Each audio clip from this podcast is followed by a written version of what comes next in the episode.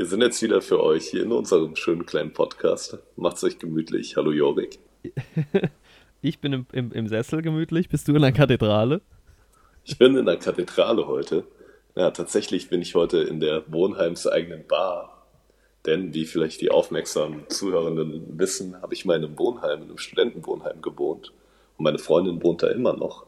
Und da bin ich gerade zu Besuch, habe jetzt aber natürlich kein eigenes Zimmer mehr, in dem ich aufnehmen kann. Deswegen musste ich hier in die Bar gehen und das ist ein großer Raum. Deswegen halt das hier heute ein bisschen. Ich hätte das anders verkauft. Ich hätte einfach, ich hätte einfach gesagt, ich bin in einer Bar, ich nehme in einer Bar auf, in so einer ja. öffentlichen Bar. Ich nehme, ich bin heute Morgen mal, Freitagmorgen, du bist noch da. Mittlerweile schon, bin ich immer noch in der Bar und dachte, ja, dann nehme ich heute halt mal von hier auf. Warum nicht? Und tatsächlich sitze ich auf einem sehr bequemen Sofa, aber es ist leider so ein bisschen tief. Also man sitzt so ein bisschen, der Tisch ist so ein bisschen zu hoch für dieses Sofa. Mhm. mhm. Aber es ist in Ordnung. Ich ärgere mich also gerade so ein bisschen, weil mhm. ich eigentlich, ähm, also wir haben uns mal wieder so ein bisschen verzögert mit unserer Aufnahme, also rein zeitlich. Und ein kleines bisschen, ja. Dann habe ich gedacht, ich mache mir keinen Kaffee, damit wir schnell anfangen können. Jetzt hat es sich ja doch ein bisschen gezogen. Ich hätte noch irgendwie parallel noch einen Kaffee machen können eigentlich. Naja, also ich habe keinen Kaffee leider. Ich habe nur Wasser. Ich habe einen kalten Kaffee. Ja, das halt die andere Konsequenz dann halt. Zum Ursprungsstarttermin komplett ready gewesen wäre, ja. aber jetzt. Ja, ich hatte heute Morgen Pancakes für die ganze Familie quasi gemacht. Nice. Und deshalb hat sich so bei mir noch ein bisschen verzögert. Also für meine Wohnheimsfamilie, nicht für meine leibliche Familie. Ja. Und ähm, ja, aber dann hat die Technik mal wieder nicht mitgespielt. Das ja. heißt, den Verschiebetermin nach hinten, der liegt jetzt halt schon eine Stunde zurück. Ja, ich war ja dann auch schon zu spät, aber naja. Naja, so kommt eins zum anderen bei unserem Podcast. Mhm. Aber jetzt sind wir hier für euch. Genau. Ja, wir hatten jetzt eine Woche Pause. Also die Folge von letzter Woche wurde aufgenommen, ist aber nicht online gegangen und jetzt versuchen wir die vielleicht hier mit reinzupacken. Oder die gibt es genau. einzeln nochmal hinterher. Wissen wir noch nicht. Mal gucken. Also wundert euch nicht, wenn plötzlich ein Versatzstück aus der letztwöchigen Folge, die nicht online gegangen ist, plötzlich hier mit drin ist. Das könnte sein. Das könnte gut sein, ja. Müssen wir jetzt mal abwarten, was passiert. Tschüss. Neue.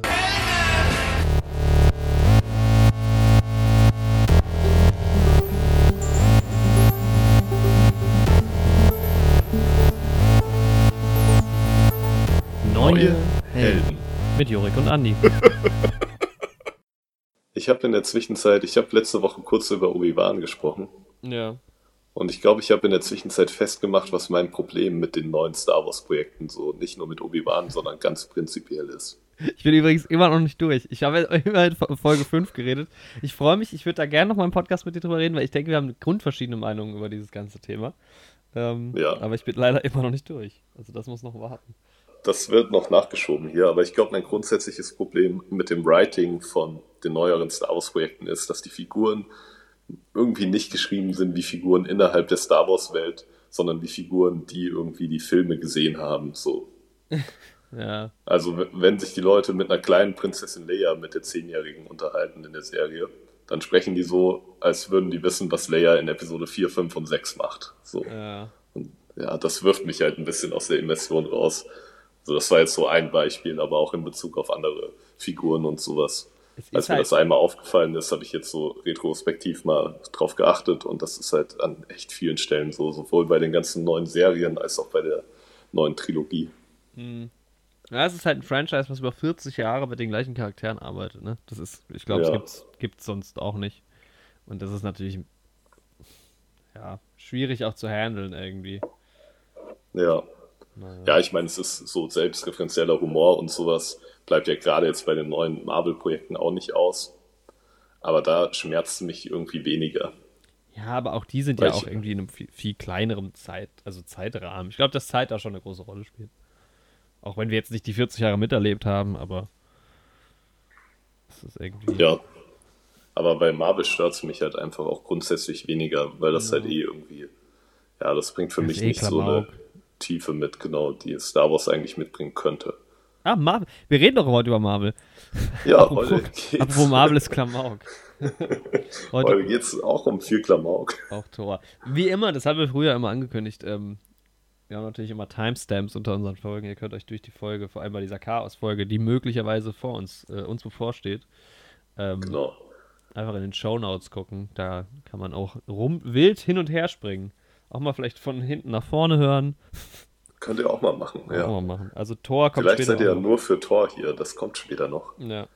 Aber nimmt Aber das- doch alles andere auch mal mit. Das Tor ist noch Also- geschlossen. Das, Wir haben noch andere Themen stark. ja. Für Tor gekommen, für die anderen Themen geblieben. Auch so könnt ihr das ja auch mal sehen. So nämlich, ja. Stimmt. So sieht's aus. Was haben wir denn noch für andere Themen heute, Jori? Ähm, ich habe Elvis gesehen. Ich habe mich dann doch dazu hinreißen lassen. Ich war äh, viel im Kino jetzt wieder letzte Zeit. Ja, ich habe ich hab nochmal. Top Gun gesehen. Ich kann auch nochmal über Top Gun reden. Ne, würde ich tatsächlich nochmal ganz gerne. Ganz, ganz kurz, nur keine Angst. Mhm. Ähm, Trailer, einige Trailer mal wieder. Ich muss mal auf meine schlaue Liste gucken, die ich mir so über die Woche an auflese. Ja, Was ich hast du noch Liste geschaut? Mit den Trailern.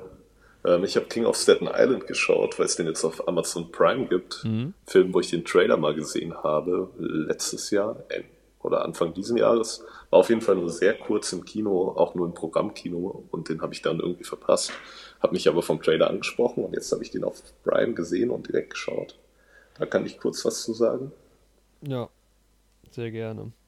Ähm, ist die Frage so ein bisschen, wo wir, womit wir anfangen wollen. Ähm, ich habe außerdem noch sehr viel Zeit damit verbracht, IMDb zu analysieren. Vielleicht auch ein bisschen zu viel Zeit.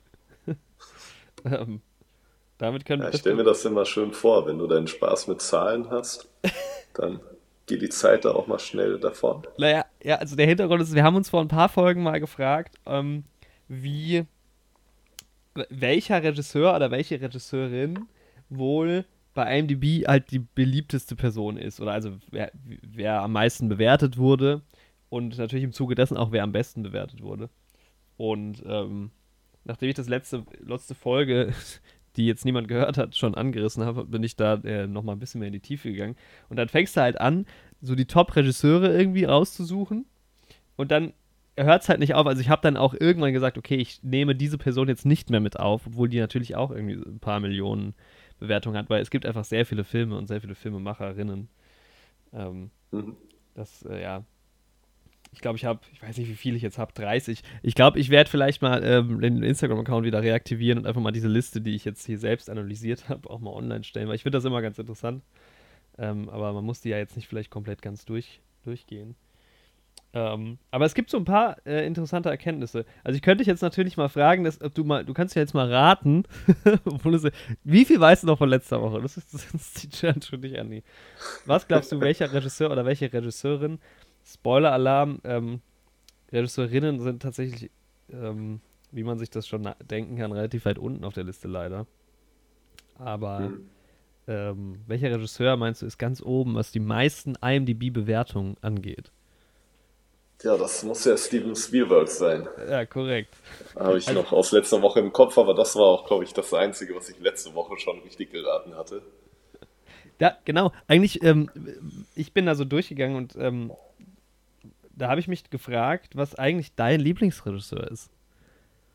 Ja, es ist tatsächlich auch eine gute Frage. Also, ich glaube, ich habe nicht so einen richtigen, den ich wirklich ganz oben auf die Liste setzen würde, aber ich mag halt tatsächlich Quentin Tarantino und Christopher Nolan.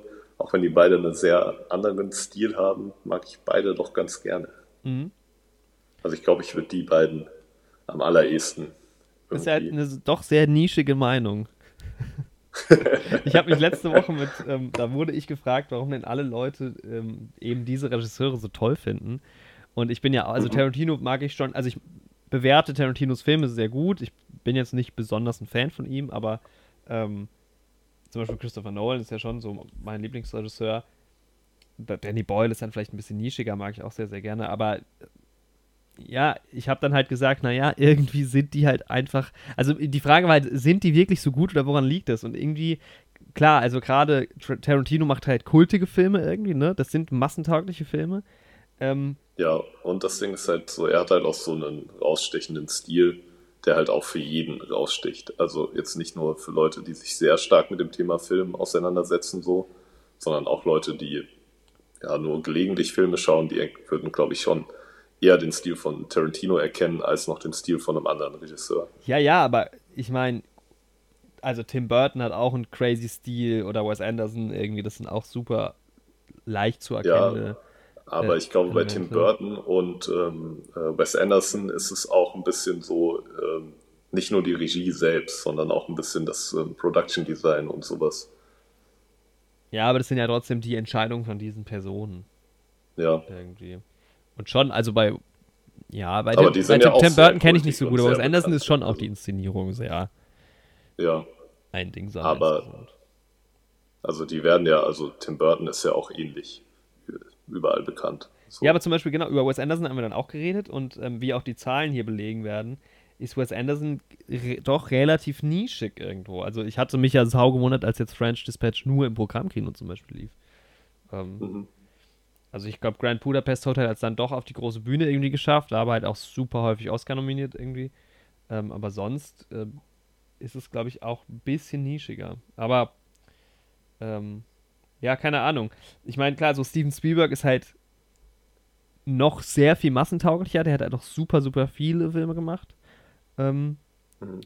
Deshalb könnte ich mir schon vorstellen, dass das ein Lieblingsregisseur ist, weil der einfach so ein paar Liebhaberfilme gemacht hat auch. Und er hat auch wirklich sehr gute Filme gemacht, ähm, vor allem früher. Aber ähm, ja, keine Ahnung. Ich meine, ich glaube halt auch, dass, dass wenn du irgendwann so einen Status erreichst, also du musst halt natürlich erstmal bekannt sein, um ein Lieblingsregisseur von vielen Personen zu sein. Und dann vielleicht auch einen Status erreichen, wo du dir leisten kannst, ein paar Sachen irgendwie auszuprobieren und halt nicht. Ja, auf jeden Fall. Nur so glatt Aber ich glaube, bei Tarantino kommt halt auch noch dazu, jetzt im Vergleich zu Wes Anderson, wenn man die direkt nebeneinander stellt, dass da in den meisten Filmen zumindest das Writing halt auch noch ein bisschen massentauglicher ist. Mhm.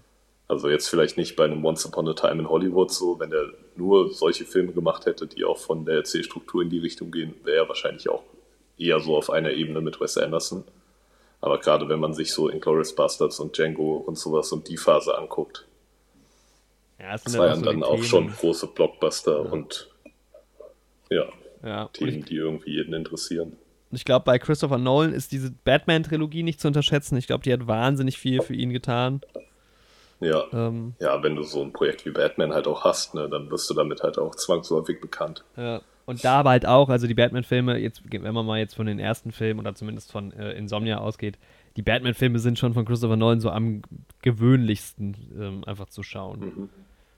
Das ist irgendwie ein ganz guter Einstieg. Ich mag ja deshalb auch die Batman-Filme gar nicht so gerne von ihm.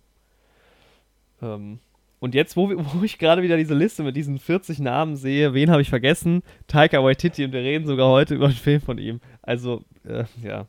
Weil da musste ich auch gerade dran denken, weil zum Beispiel ähm, Jojo Rabbit, glaube ich, auch so ein Projekt war, was er echt lange, lange versucht hat, durchzu äh, so, ähm, zu realisieren und das hat ewig gedauert, bis das ging, weil das einfach ein so unkonventionelles Drehbuch war, dass das erstmal niemand produzieren wollte. Auch erst mit dem Erfolg von Thor Ragnarök dann wahrscheinlich. Ja. Das ist ja auch so eine Sache, auch Taika Waititi, ne? Klar hat er vorher auch schon Filme gemacht, die auch schon nischig bekannt und beliebt waren, aber dann, wenn du halt einen von den großen Haupt-Superhelden inszenierst, wirst mhm. du halt einfach bekannt. So, ja. Wenn du das dann auch noch auf so eine, ja, extra ungewöhnliche Weise machst, wie er das gemacht hat, dann noch umso mehr. Ja. Genau, also es sind bestimmt einige Namen auf dieser Liste nicht vorhanden. Ich werde die auch noch nach und nach ergänzen. Ähm, es sind auch fast nur US-amerikanische Regisseurinnen und Regisseure oder mhm. Briten, also englischsprachige zumindest. Ähm, mir ist dann auch eingefallen, es gibt auch deutsche Filme. Ich habe dann mal kurz überlegt, ob ich ähm, Roland Emmerich zum Beispiel mit reinnehme. Ich habe zumindest Fritz Lang reingenommen, aus einem bestimmten Grund, gehe ich gleich nochmal drauf ein. Ähm, mhm. Aber es fehlt. Weil ich mir, wenn es wirklich nur um die Quantität an Bewertungen geht und sowas, ist Roland Emmerich bestimmt auch gar nicht so weit unten. Insgesamt, den kennen halt schon sehr, sehr viele. Ja, ja, ja, der, ich habe es dann nicht gemacht, aber ich habe mal reingeguckt, der, wär, der wäre schon auch mhm. zumindest im Millionenbereich gelandet. Also Steven Spielberg hat mit Abstand die meisten. Der hat aber auch, ähm, also ich habe immer ähm, ab 1000 Bewertungen Filme reingenommen. Ich muss gerade mal kurz pausieren, weil jemand in die Bar kommt gerade tatsächlich. So, jetzt wird Andi Oder, da rausgeworfen, äh, wahrscheinlich. Ich nehme gerade meinen Podcast auf. Achso. Ja, Andi wird jetzt live im Podcast verkloppt. Ich habe auch so ein paar Flaschen eingesammelt, die draußen wieder rumstanden, aber sonst Gläser und sowas war, ging diesmal alles klar, oder? Ja, ja, also ich habe wieder stehen lassen. Ja, nun mal. Wir können natürlich den Podcast auch laufen lassen, aber im Hintergrund wird ein Spülboy gereinigt. Ja, Können wir mal gucken, wie sehr das stört. Ich hatte ein bisschen, ja. ich hatte ein bisschen drauf, ich weiß gar nicht, ob du, ob du mir gerade zugehört hast, aber ich habe da ein bisschen drauf gehofft, dass du einfach jetzt hochkant aus der Bar rausgeworfen wirst. nee, nee. Wir haben ja jetzt neuerdings so eine schöne Erfindung, den Spülboy. Und den muss man aber immer in so eine äh, Lösung einlegen. Dann, und das wird jetzt gerade hier gemacht. Das ist ja spannend. Das ist ja, was kann ich unter dem Spülboy vorstellen? Oh, das ist so ein kleiner Kamerad und da drückst du quasi die Gläser rein und dann werden die sauber gemacht. Da muss der arme Barkeeper nicht mehr von Hand spülen, nice. wie man das früher noch gemacht hat. Ja. Ja, ja so ist das, wenn man einen Podcast aus einer Bar aufnimmt. Ist ja vielleicht auch schön fürs Ambiente, das einfach mal ja. ein bisschen im Hintergrund miterleben zu können. Das stimmt. Ja. Ähm, aber zurück zu Steven Spielberg, der hat, äh, genau, hat 35 Filme, äh, äh, gehen in diese Bewertung mit ein. Damit ist er natürlich schon eher am oberen Rand. Und 13,1 ja. Millionen Bewertungen ist natürlich stark. Also ist schon die. Das ist halt schon krass, ja. Also ich denke, Aber Spielberg kennt halt auch wirklich jeder so. Ja. Ja, der hat ja auch über einen langen Zeitraum Filme gemacht, ne? Und da sind halt auch, ja. also, ne, da, über den eine Million Film, Private Ryan, Schindlers Liste, Back to the Future, Jurassic Park, da Back to the Future hatten wir schon letzte Woche gerätselt. Äh, er wird zumindest genau. als Regisseur da auch gelistet. Ähm, aber das ist natürlich ja, das einfach ist halt, eine Zeitspanne. Ja, immer so ein Punkt, der halt auch dazu kommt, die Zeitspanne und ja, wie viel du halt auch gemacht hast, weil so ein Taika Waititi oder so mag ich jetzt in, in den paar wenigen Filmen, die ich gesehen habe, auch eigentlich immer ganz gerne. Oder jetzt auch beispielsweise so ein James Gunn irgendwie, ne? Also so diese beiden Guardians-Filme, die ja. ziehen halt voll bei mir und auch die anderen Sachen, die er so gemacht hat, äh, mag ich den Stil von ihm halt einfach richtig gerne, aber es sind halt so vier Filme, die ich von ihm gesehen habe. Und ähm, da tue ich mir dann halt schwer, den so mit hoch auf die Liste zu setzen, obwohl der eigentlich voll meinen Geschmack trifft, meistens als mhm. Regisseur. So. Aber deshalb haben wir ja IMDb und können uns da orientieren. Ich meine, klar ist halt auch, auch später, wenn es noch um die Bewertungen geht, es, es sind Zuschauerinnenbewertungen, ne? Also es sind keine Kritikerstimmen. Ja. Ähm, aber das ist natürlich auch interessant. Ähm, also auf Platz 2, ich, ich denke, die Top 10 sind, ich glaube, da rutscht niemand mit rein. Also ich glaube nicht, dass ich da so große Namen vergessen habe. Quentin Tarantino ist auf Platz 2 mit äh, auch über 10 Millionen. Mhm. Jetzt ein wichtiger Name, den ich letztes, letzte Woche dann doch tatsächlich vergessen habe, war Martin Scorsese. Mhm. ähm, der halt mit Goodfellas, Shutter Island, Departed, Wolf of Wall Street auf jeden Fall ähm, da auch oben drin ist und hat auch ewig schon Filme gemacht. Der hat ähnlich, also genau wie Spielberg auch 35 Filme gemacht und entsprechend hat auch 9 Millionen Bewertungen. Ähm, mhm. Genau, Platz 4 Christopher Nolan, ähm, Dark Knight, Inception, Interstellar, Dark Knight Rises, Batman Begins, Prestige und Memento haben alle über eine Million Bewertungen. Ja, verrückt. Genau, und dann, ähm, um die Franchises ähm, komplett zu machen, mehr oder weniger, Peter Jackson halt noch auf Platz 5. Mhm. Und es ist halt klar, ne? Also Franchises ziehen halt dann auch. Also ich meine, wobei eigentlich von den fünf haben nur Peter Jackson und Christopher Nolan Franchises wirklich groß gemacht. Ja, Jurassic Park mit Steven Spielberg. Ja. Aber sonst. Ja, und dann noch um die Top 10 vollständig zu machen, werden dann noch Ridley Scott, David Fincher, Robert Zemeckis, Tim Burton und Francis Ford Coppola. Ich glaube, das sind jetzt die 10. 1, 2, 3, 4, 5, 6, 7, 8, 9, 10. Nee, äh, Coppola ist schon raus sogar. Ah, okay. Gar nicht mehr mit drin. Ja. Doch, Platz 10. Sorry, ja. Und da halt auch wieder ein Franchise, mehr oder weniger, ne? Mhm. Der Pate. Ja. ja. ähm, das so die größten, was aber nur die Gesamtzahlen angeht. Ähm, das, eigentlich ist das wenig aussagekräftig, deshalb aussagekräftiger ist, ähm, sind die Bewertungen pro Film im Schnitt, weil äh, da ist plötzlich ähm, Steven Spielberg nicht mehr in den Top 10 drin. Das kommt halt dann mit der Quantität ja. auch im Endeffekt. Ne? Da ist er nur noch auf Platz 12. Ähm, Warte ganz kurz, Niklas, hast du einen Lieblingsregisseur? Lieblingsregisseur? Nee. okay.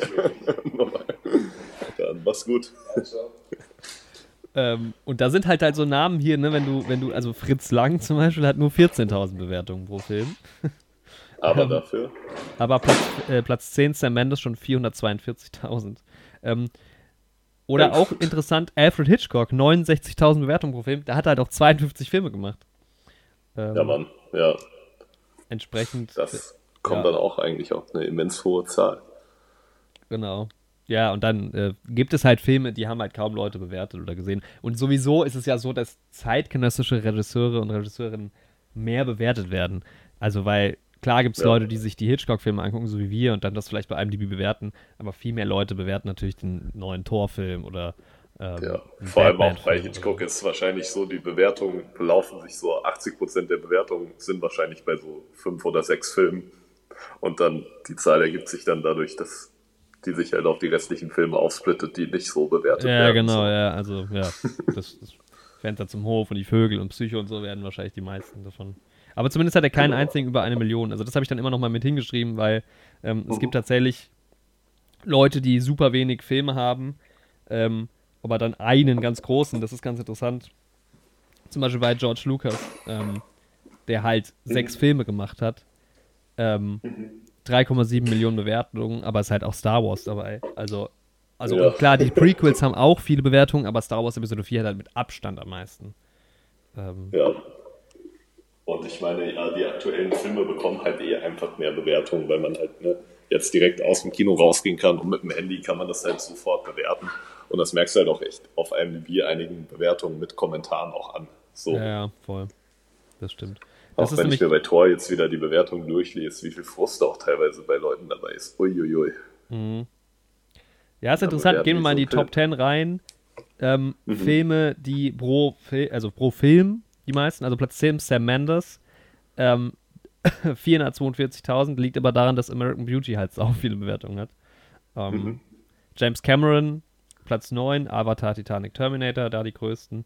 Jetzt wird's interessant, Lana und Lily Wachowski. Stimmt nicht, das sind zwei Frauen, die ähm, ziemlich weit oben in den Rankings sind. Aber halt auch Ja. zum großen Teil wegen Matrix einfach. Also, Ja, Franchise wieder, ne? Genau. Ja. Und spannend ist da, das wusste ich nicht, dass ähm, der letzte Matrix war nur von äh, Lily Wach äh, nur von Lana Ja, Wachowski. genau. Ja. Ähm, sonst haben sie alle Filme zusammen gemacht. Äh, und entsprechend ist dann der Schnitt bei Lily Wachowski etwas besser, weil sie eben nur sieben Filme gemacht hat. Mhm. Genau, J.J. Abrams auch so ein Fall, ne? Ähm, sechs Filme nur gemacht, aber im Schnitt 500.000 Bewertungen ist natürlich schon eine, Marke. Ähm, ja, ist halt auch bei den großen Franchises mit dabei und sowas. Ja, aber da sind alle im Schnitt gut bewertet. Also der hat da nicht so einen rausstechenden Film. Das ist halt, ey, bei J.J. Abrams habe ich auch so ein ganz ambivalentes Verhältnis. Weil ich glaube, ich insgesamt sagen kann, bei allen seinen Filmen, dass ich irgendwie seine Regie und Inszenierung gut finde, aber sein Writing einfach echt schlecht. Ja, gut. So. Ja, also ja, das geht ja, also Writing ist jetzt hier gut bei J.J. Abrams. Ist ja eh außen auch. vor. Ja, aber Das stimmt. deswegen, wenn ich halt, wenn ein Regisseur halt irgendwie beides macht und so, dann, ähm, ja, ich kann das halt in meiner Bewertung schwer voneinander trennen. So. Und Mhm. Ja, es kommt natürlich bei drauf an, irgendwie, es gibt da solche und halt solche. beides. So. Ja. Ja, ja, safe. Also, Also, aber bei J.J. Aber gerade bei so Tarantino, Nolan und so, die das ja mehr oder weniger ausschließlich nur in Kombination machen. genau. Und dann, ja, ist es halt irgendwie auch nochmal einprägsamer, so. Ja, Für mich persönlich zumindest. das stimmt. Also Platz 5, Peter Jackson ist hier auch immer noch oben. Ähm, Mhm. Also Fakt ist halt auch bei diesen Pro-Film-Bewertungen in, in, also Zahl pro Film, da kannst du nicht oben landen, wenn du sehr viele Filme machst, glaube ich einfach, weil Ja. da gehen welche dann halt unter.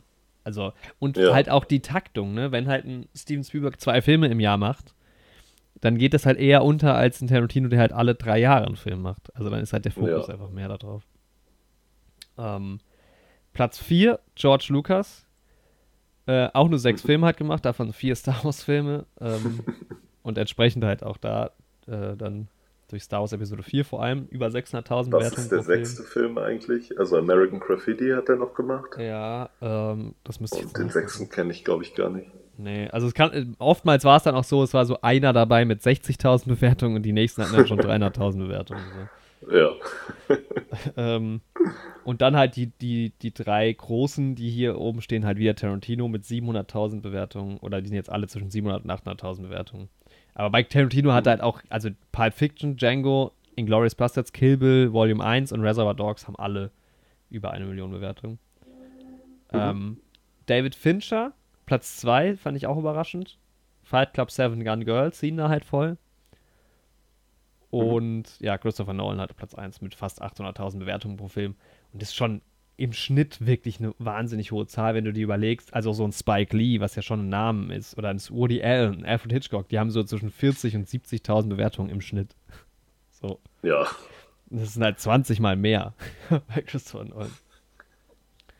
Ähm, aber auch interessant zum Beispiel so Greta Gerwig hat, ähm, ist ja relativ neu, drei Filme erst äh, inszeniert und trotzdem schon 150, über 150.000 Bewertungen pro Film.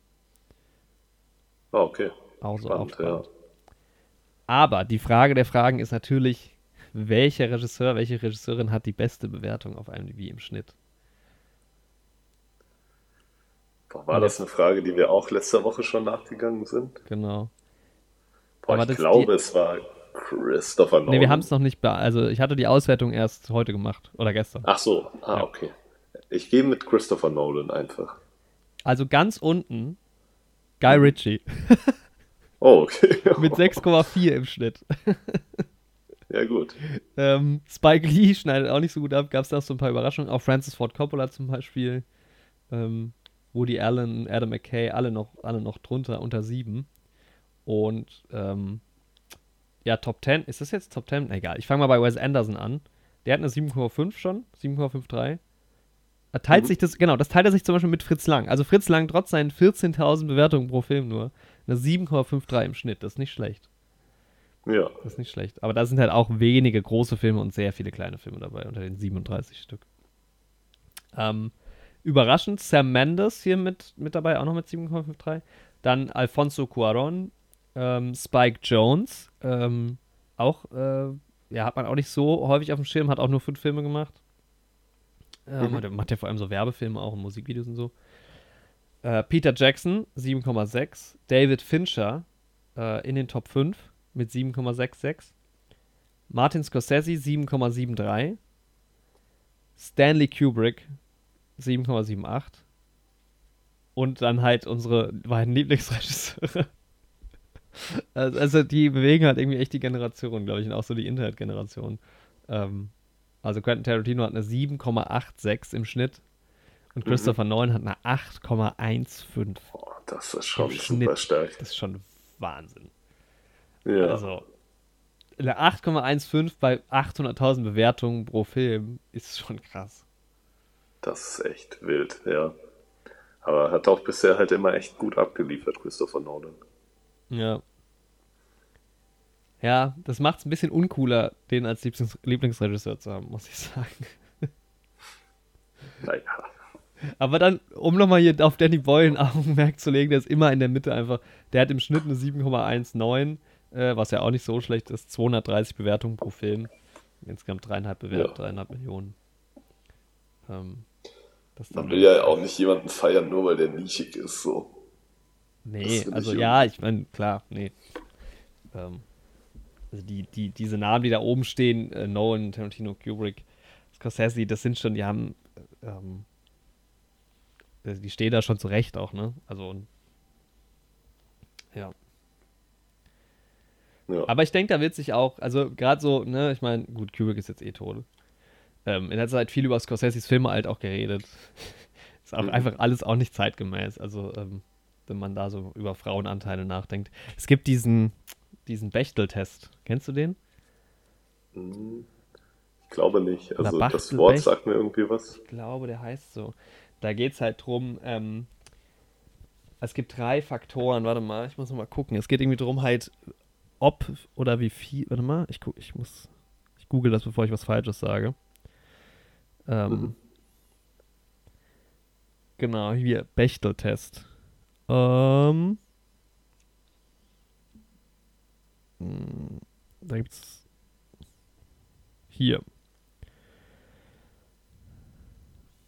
Der Bechtel-Test ist a measure of representation of women in fiction.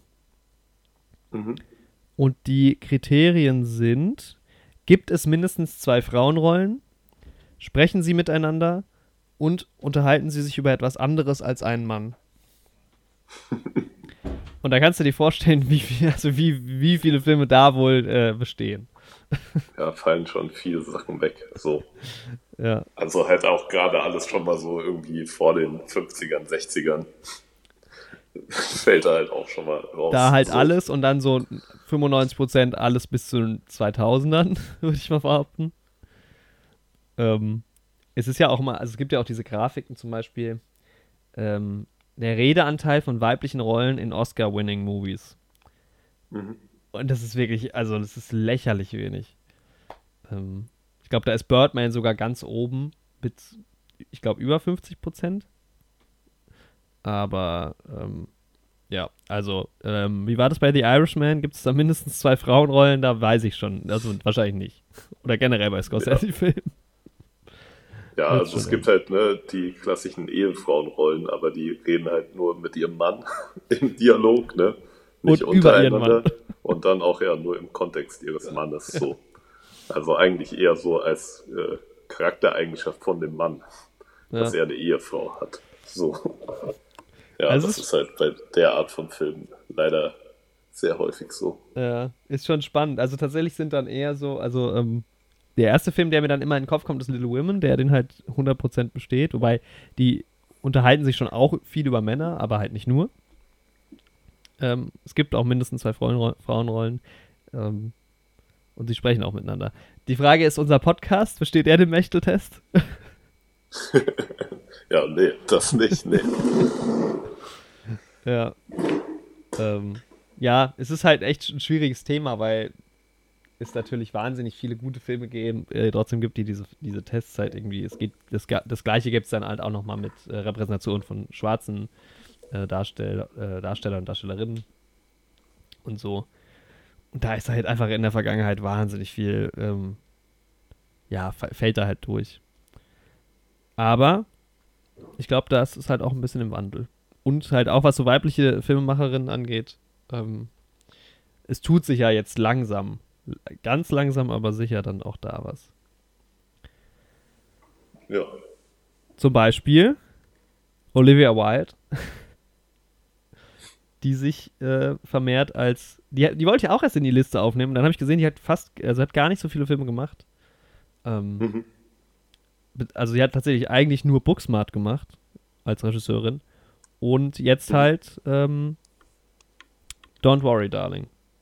Mhm. Ja, Genau. den, ähm, also wir reden jetzt über einen Trailer, falls das nicht, nicht klar geworden ist. Äh, Florence Pugh, Harry Styles. Das tickt schon mal meine Boxen. Muss ich sagen. Ich kenne halt Harry Styles gar nicht. So. Ich habe ihn halt auch, ich kenne ihn halt auch, glaube ich, nur aus Dunkirk als, als Schauspieler. Ja. Und da hat er jetzt auch nicht so die Mega-Rolle, weil in Dunkirk ähm, es einfach zu viele Protagonisten quasi gibt, als ähm, dass da Ja. irgendjemand rausstechen könnte. Nee, ich hab irgendwie, halt aber ich mag ihn trotzdem. nicht irgendwie. gesehen. Ich kenne ihn halt nur aus seinem Marvel-Cameo bisher Ja, stimmt. Und hat er als überzeugt. Schauspieler. Boah, war schon eine nice Szene so. Ja. Aber so, ich kenne ihn halt als, auch als Musiker nicht. Ähm, ja, so ein ganz bisschen als Solo-Dings. Er war ja vorher bei einer von diesen Boy-Groups, ich weiß gar nicht Genau. genau bei welcher. War das auch One Direction? Keine Ahnung. Ich guck gerade mal. Ähm, aber ja, genau, der ist ja schon länger jetzt Solo- Solo-Künstler. Äh, ja, One Direction war es wohl, ja. Ach, der war wohl auch in einer Beziehung mit Olivia Wilde, siehst du mal. Oder ist. Ja, okay. Mhm. Harry Styles verrät diese Details über seine Beziehung zu Olivia Wilde. Wow, der Gossip-Podcast. Da ist er wieder. Nee, und den Trailer, der Trailer hat mir gut gefallen. Der Trailer hat halt ähm, sehr starke äh, Truman Show Vibes irgendwie. Mhm. Aber ich ähm, bin angefixt, mir den anzuschauen. Also, obwohl man jetzt noch nicht so ganz ähm, rausbekommen hat, worum es da gehen wird. Aber das finde ich eigentlich spannend. Ja. Sah auch wieder vom Produ- Production Design ziemlich cool aus. Ja, ist so ähm, 60er Jahre irgendwie, ne? Ja, Vom Style her. Und da gab es doch schon mal so einen Film, wo irgendwie auch so 60er Jahre, war das mit Matt Damon? Wo die in so einer Fake-Welt irgendwie landen. Kennst du den? Mhm. Ja. Boah, bei mir klingeln gerade mehrere Sachen so mit so 60er Jahre Fake-Welten und sowas. Boah, WandaVision. WandaVision. Nee, aber auch, ähm, auch in der Videospielwelt, da musste ich heute Morgen beim Pancake machen erst wieder drüber nachdenken. Aber. Suburbican. Ah, mhm. Hast du den gesehen? Nee, aber sagt mir was. Also vom Trailer und vom. Ja, Ja, stimmt, der geht auch in so eine Richtung. ich glaube, da ist es irgendwie so CIA-mäßig noch dazu. Ich habe den gesehen, ich erinnere Mhm. mich aber gar nicht mehr so richtig dran. Habe ich den bewertet? Oh ja, Wie hast du den bewertet? 3 von 10. Yeah. Hat auch nur eine, 7, äh, eine 5,7. ah, okay. Julianne Moore. Julianne Moore passt voll in dieses Setting rein, finde ich. Weil sie spielt doch auch diese unechte Person in Kingsman. Ja. Stimmt. Wie heißt sie da? Pol Polly. So. Äh, Poppy, glaube Poppy, ich, oder? ja. Oscar Isaac Ja. macht sogar auch mit. Nice. Ja, stimmt. Ich sehe es ja auch gerade, ja. Irgendwie sehr viele. Ich verwechsel in letzter Zeit aber Oscar Isaac auch mal mit Pedro Pascal. Oh, ich habe schon sau viele Oscar Isaac-Filme gesehen, sehe ich gerade. What? Ja, ne? Der ist auch bei sehr, sehr vielen Sachen dabei mittlerweile. Ja, halt aber auch, auch schon bei so, vielen großen Franchises, aber auch vorher schon. ja, ja, eben, halt auch schon vorher. Bei Adolition hat Ja. der mitgemacht. Den habe ich übrigens auch mit 3 von 10 Punkten bewer- bewertet. Den fand ich echt nicht gut. Hey. Der war sau gehypt, hat auch einen fast einen 80er Meter-Score, aber kein Fan. Nee, aber also dieser Don't, You- Don't Worry Darling, ähm, ja, also ich, ich kann auch gar nicht wiedergeben, worum es im Trailer geht, weil man das irgendwie nicht so ganz erklären kann. Hat aber auf jeden Fall einen coolen Vibe. Ja. Werde ich mir vielleicht anschauen. Boah, ich will auf jeden Fall. Also der ist, oh, da habe ich schon, da habe ich schon sehr, sehr Lust drauf. Der hat einen Mhm. ähnlichen Vibe wie The Menu. Ja, The Menu auch. Ja, ein bisschen anderer Vibe. aber geht auch so ein bisschen um eine, eine andere Welt. Der wirkt halt auch ganz verrückt, der Trailer. Aber ich hab Bock drauf. Ich mag halt Ralph Fiennes sehr gerne, egal was die Leute irgendwie sagen. Ja, ich, Ich habe in letzter Zeit so viel. Ralph Fiennes gesehen, aber eigentlich schon. Weißt du, an was mich The Menu direkt erinnert hat? Hm? An Old. Ja, stimmt. Ja, ja, das hat diesen Vibe mit dem, wegen dem Hotel und sowas. Und Ja. alles ist so ein bisschen weird. Ja, stimmt. Ich habe auch die ganze Zeit überlegt, an was erinnert er mich, aber ich denke, das war dann auch old, ja. Hat so ein Ich bisschen. finde halt, ich habe ich hab den Trailer halt ähm, auf Deutsch gesehen Ja. im Kino. Ich weiß nicht, ob du den im Englischen gesehen hast. also den haben, ach nee, du sagst, den haben wir, also einen von diesen beiden Trailern haben wir zusammen vor Everything Nee, nee, Everywhere auf- All at Once gesehen, Nee, garantiert. auf, auf jeden also Fall. äh, vielleicht, vielleicht den ersten, aber The Chef auf keinen Fall. ja, das kann sein. Ja. The Chef, Aber The Menu. Ähm, The Menu, genau, ähm, Chef, das wollte ich erzählen. Im deutschen Trailer sagen die die ganze Zeit so, alles klar, Chef. Und dieses, dieses Chef, man sagt das doch, im Englischen ist das ja ganz normal, dass man zum Chefkoch quasi Chef sagt. Äh, Aber im Deutschen klingt das super befremdlich irgendwie. Ja. So, das hat mich irgendwie bei dem Trailer ein bisschen, das fand ich irgendwie ein bisschen witzig, hat mich ein bisschen rausgebracht. Aber sonst fand ich den Trailer irgendwie sehr, sehr cool. es wirkt halt wie ein, also ich ähm, würde einfach empfehlen, dass ihr euch diese Trailer, über die wir reden, einfach mal anguckt. Äh, Mhm. ähm, das dauert ja nicht lange. Amsterdam noch und See How They Run kommt gleich noch. Aber ja, es wirkt wie ein Kammerspiel. Anya Taylor-Joy in der Hauptrolle. Ähm, und die Ja. hat ja schon in ähm, ähm, Last Night in Soho, was ja auch so ein bisschen Psychothriller-mäßig ist, Mhm. ähm, auch schon mitgemacht. Diese Rolle steht ihr halt auch gut. Ich meine, selbst in äh, Queen's Gambit ist es ein bisschen, geht so ein bisschen in diese Psychothriller-Richtung. Ähm, das kann sie ganz gut und sie hat doch auch mit, was, The Witch, oder? Das war doch irgendwie so ihr erster größerer Film. Also Ja, ich glaube ja. etwas mehr Horrorgenre ähm, ist ja passt zu ihr. A young couple travel to a remote island. Ja, natürlich eine remote island. Wie könnte das anders sein? To eat an exclusive restaurant, äh, eat an, at an exclusive restaurant where the chef has prepared a lavish menu with some with some shocking surprises. Ja, Ja, so, so ist der Trailer so auch. ist der ja. Trailer. Aber auch der Trailer verrät relativ wenig. Jetzt gucke ich nochmal, was bei Don't Worry Darling steht. A 1950s housewife living with her husband in a utopian experimental community begins to worry that his glamorous company may be hiding disturbing secrets. Ah, okay, dann ist es aber schon so auf, angelegt. Aber ich glaube, ja, ich glaube, den haben wir zusammen im Kino gesehen. Also The Chef auf jeden Fall nicht, aber The Menu. The, äh, The Manual, ja. Guck mal, das ist so in meinem Kopf drin, dass ich das so seltsam finde. Ich denke, der Film heißt so, ja. Ah, der ist auch einfach gut besetzt. Ja, aber das scheint dann also, okay, es ist also ein Experiment, so ein Experiment. Es ist ein Experiment, in dem sie leben. Ja. Es ist halt ein bisschen, es ist vielversprechend. Also ich habe schon auch, also äh, wer übrigens auch noch mitspielt, ist äh, Chris Pine und Olivia, Olivia Wilde halt selbst und Florence Pugh. Aber ich habe auch ein bisschen Vertrauen in Olivia Wilde. Auch wenn ich, Ja, ich habe nicht mal Booksmart gesehen, aber der ist sehr gut bewertet. den können wir uns vielleicht auf jeden Fall auch noch angucken. Ja. Jetzt werde ich hier von Fliegen Ja. attackiert.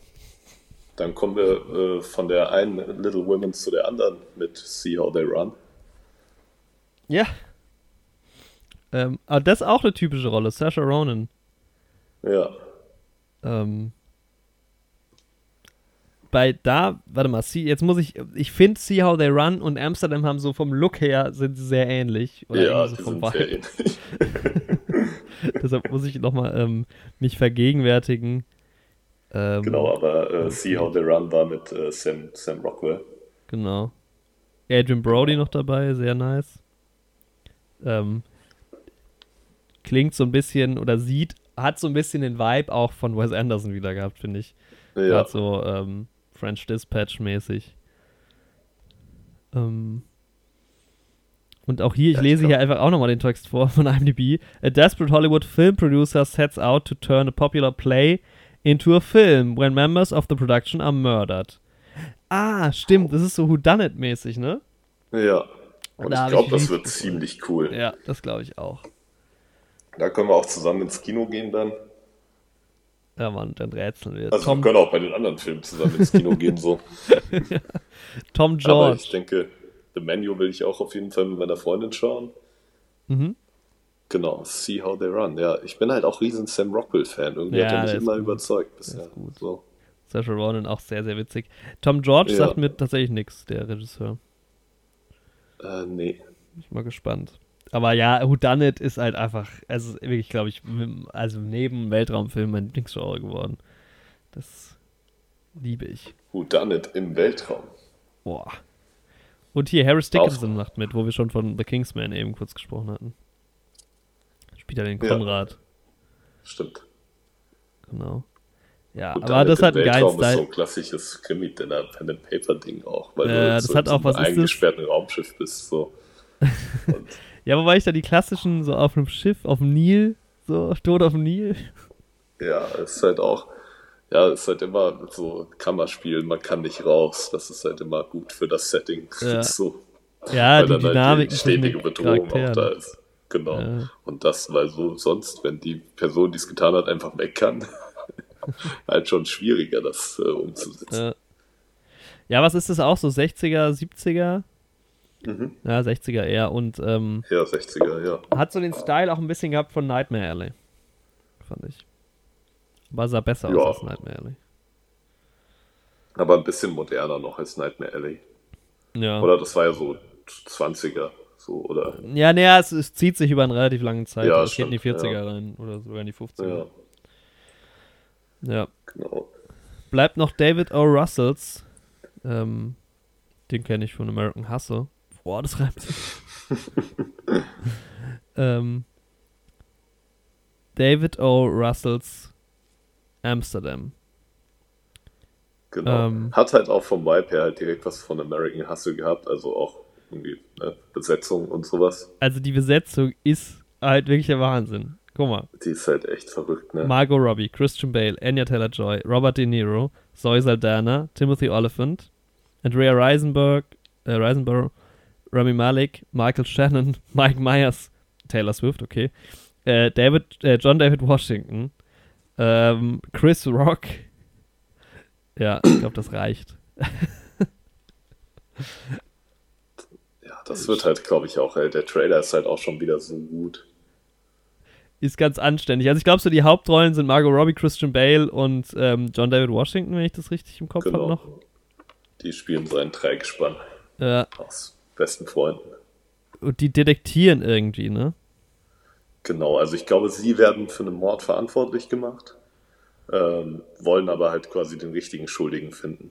Ja. Geht halt von der Zeit auch wieder in dieselbe Richtung Ja, wie genau. die anderen beiden Ja, Filme voll. quasi so. Aber es ist auch eine geile, also so optisch eine geile Zeit, ne? Ja, da kannst du halt vor allem jetzt so im, im Nachhinein einfach viel mit anfangen. Ja. Aber das, also von, um diese, also ich bin von allen Trailern begeistert, aber um die zu ranken. Also mein Platz 4 wäre, glaube ich, The Menu, der catcht mich so am wenigsten. Mhm. Dann wird's schon eng. Also Don't Worry, Darling, habe ich schon echt auch Lust drauf. Der kommt auch noch, Mhm. ja, im September kommt der. Mhm. Glaube ich, Platz 3. Und, hm, ja, See How They Run, vielleicht Platz 2. Wobei, als, als Whodunit-Film kommt auch im September anscheinend noch. Mhm. Und dann vielleicht Platz 1 Amsterdam sogar. November. Ja, bei mir würde ich drei und vier tauschen. Also so The Menu ist dann bei mir auf der drei. Mhm. Aber See How They Run würde ich auch auf die zwei setzen und Amsterdam auch auf jeden Fall auf die eins. Ich glaube, der wird einfach geil. Ja, So. geil, ey. Das, ich habe so Lust. Kino macht gerade wieder so Spaß, ey.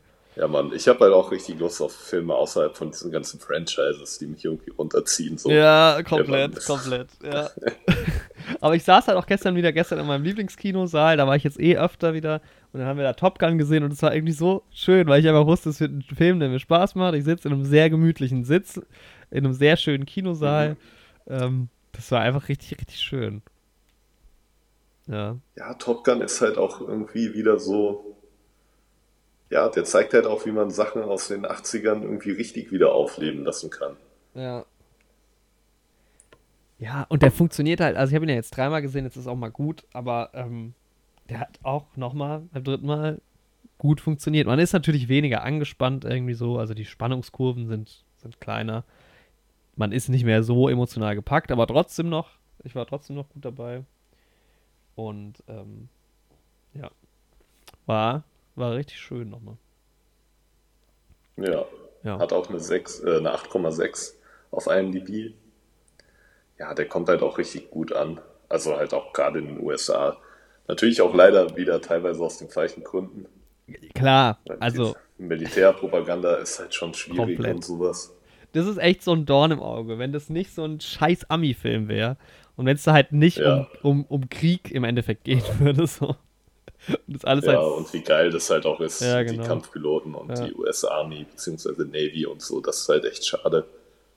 Wie sie dann immer sich so brüsten, wie viele Abschüsse jemand hat, wo ich mir so denke, ja, okay, gut, du hast jemanden umgebracht, na Glückwunsch. Also, ja. Aber war, war schön. Ja.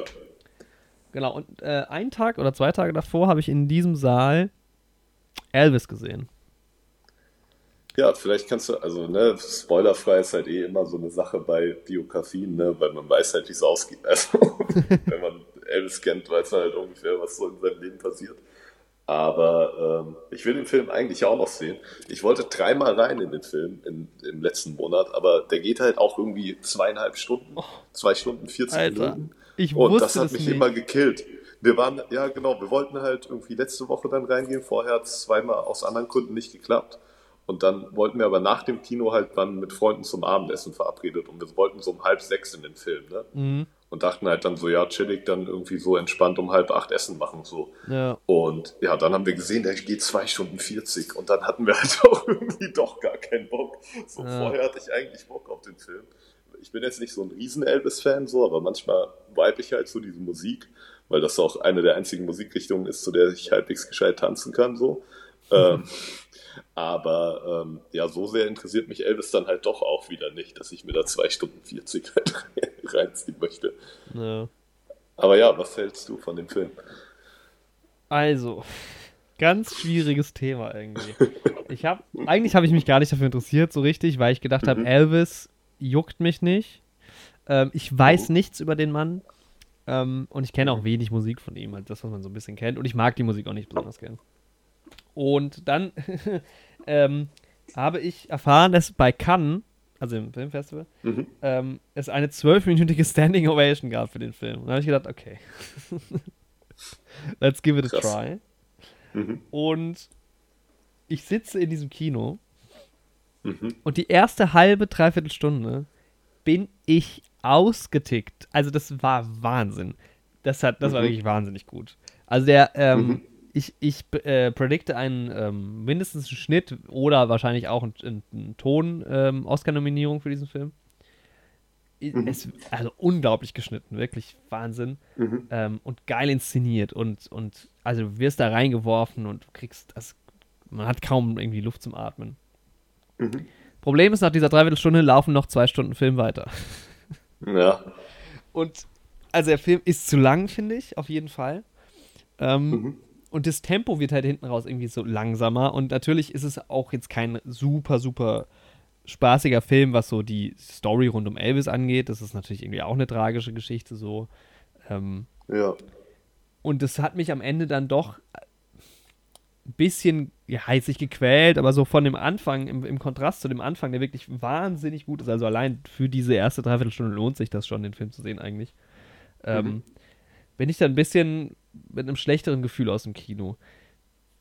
Dann kommt es ja. halt noch dazu, dass ich die Musik jetzt halt auch nicht so super äh, gerne mag. Also es gibt natürlich viele ähm, Situationen, wo man halt so Bühnen, ähm, also ja, einfach sieht, wie Elvis performt. Und ähm, ja, da bin ich halt dann jetzt nicht so dabei, wie jetzt zum Beispiel bei Bohemian Rhapsody, wo ich aber die Musik super, super geil fand. Ähm, ja. Der Film geht jetzt aber auch nicht in so eine Richtung wie jetzt zum Beispiel Rocketman, also der bleibt schon also ich kenne die Originalstory nicht, keine Ahnung, ob das so, sich so äh, zugetragen hat. Äh, manche Sachen wurden dann bestimmt so ein bisschen ähm, getwistet und getweakt, ähm, wie das ja üblich ja. ist. Aber äh, der Film ist schon so relativ realitätstreu. Geht halt vor allem auch noch um, um diesen Colonel, also Tom Hanks spielt ja diesen ähm, Manager quasi von ihm. Mhm. Tom Hanks ist auch super, halt eine sauunangenehme Rolle.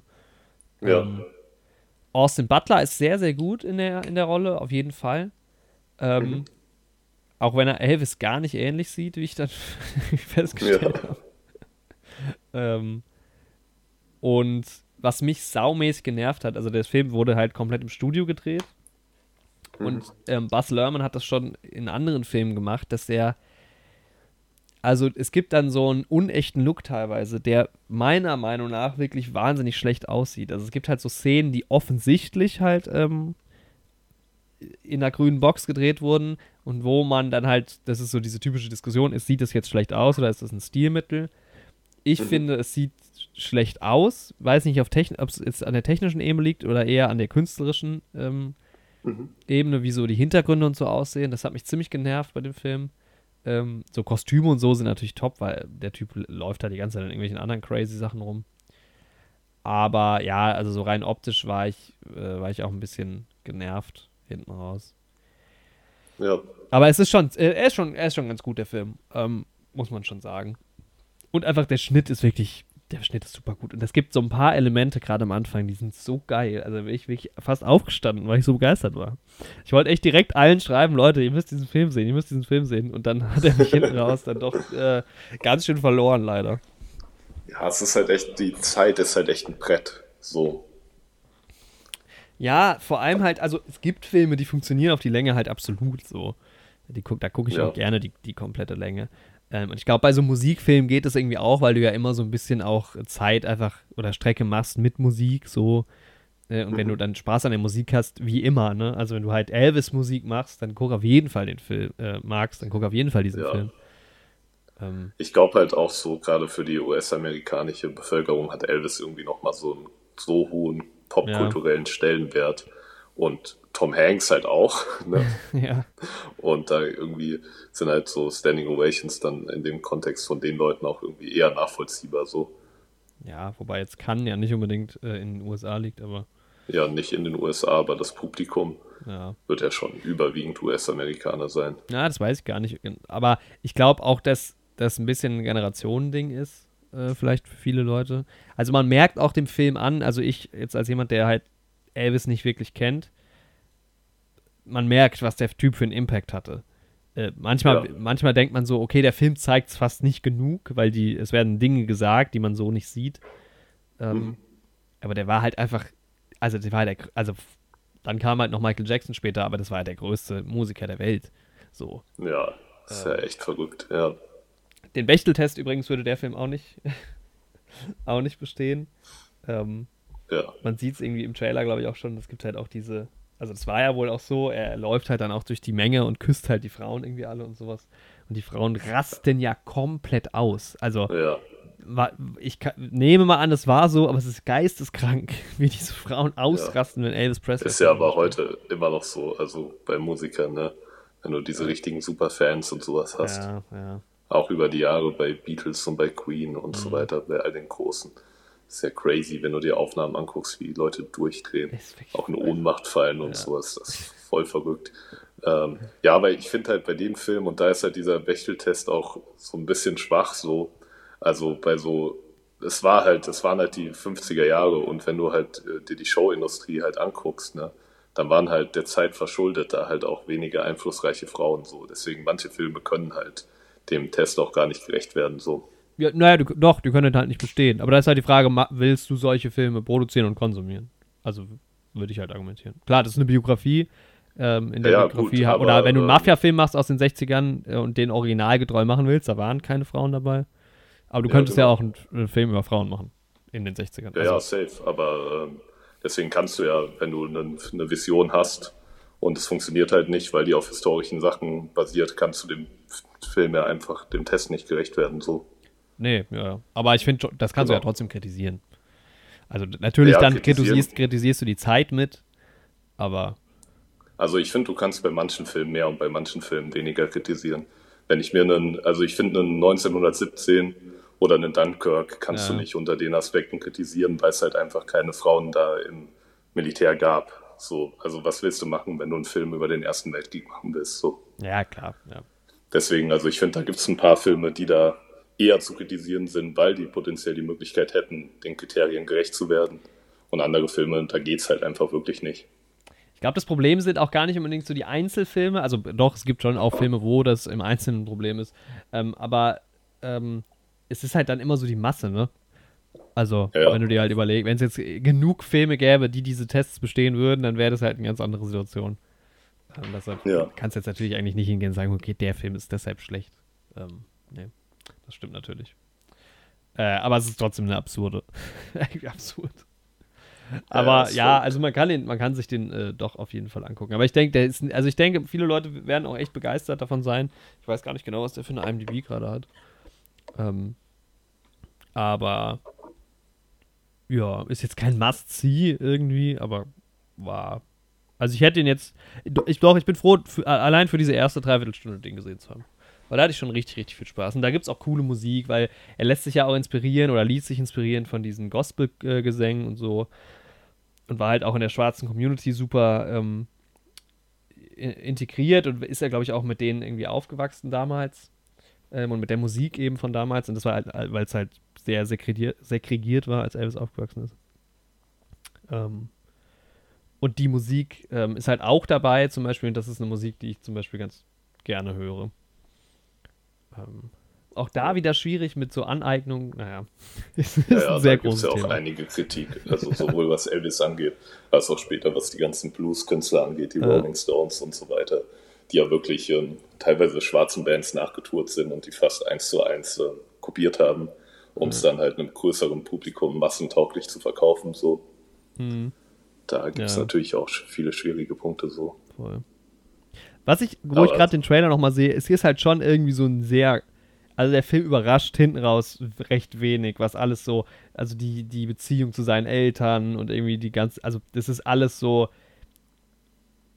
ich, wie gesagt, ich weiß nicht genau, was halt wirklich nah dran war, aber so schreibst du einen Film über so einen tragischen Popstar oder, oder Ja, es ist halt auch der Archetyp des tragischen Popstars ja. so. Also auch die Figur wirklich, also der echte ja. Mensch so. Das ist halt, ja. Hat eine 7,8 bei MDB. Ja, ich denke, ich werde den auch auf jeden Fall noch sehen. Ja, ich glaube, glaub, der, glaub, der macht Bohemian Spaß. Rhapsody.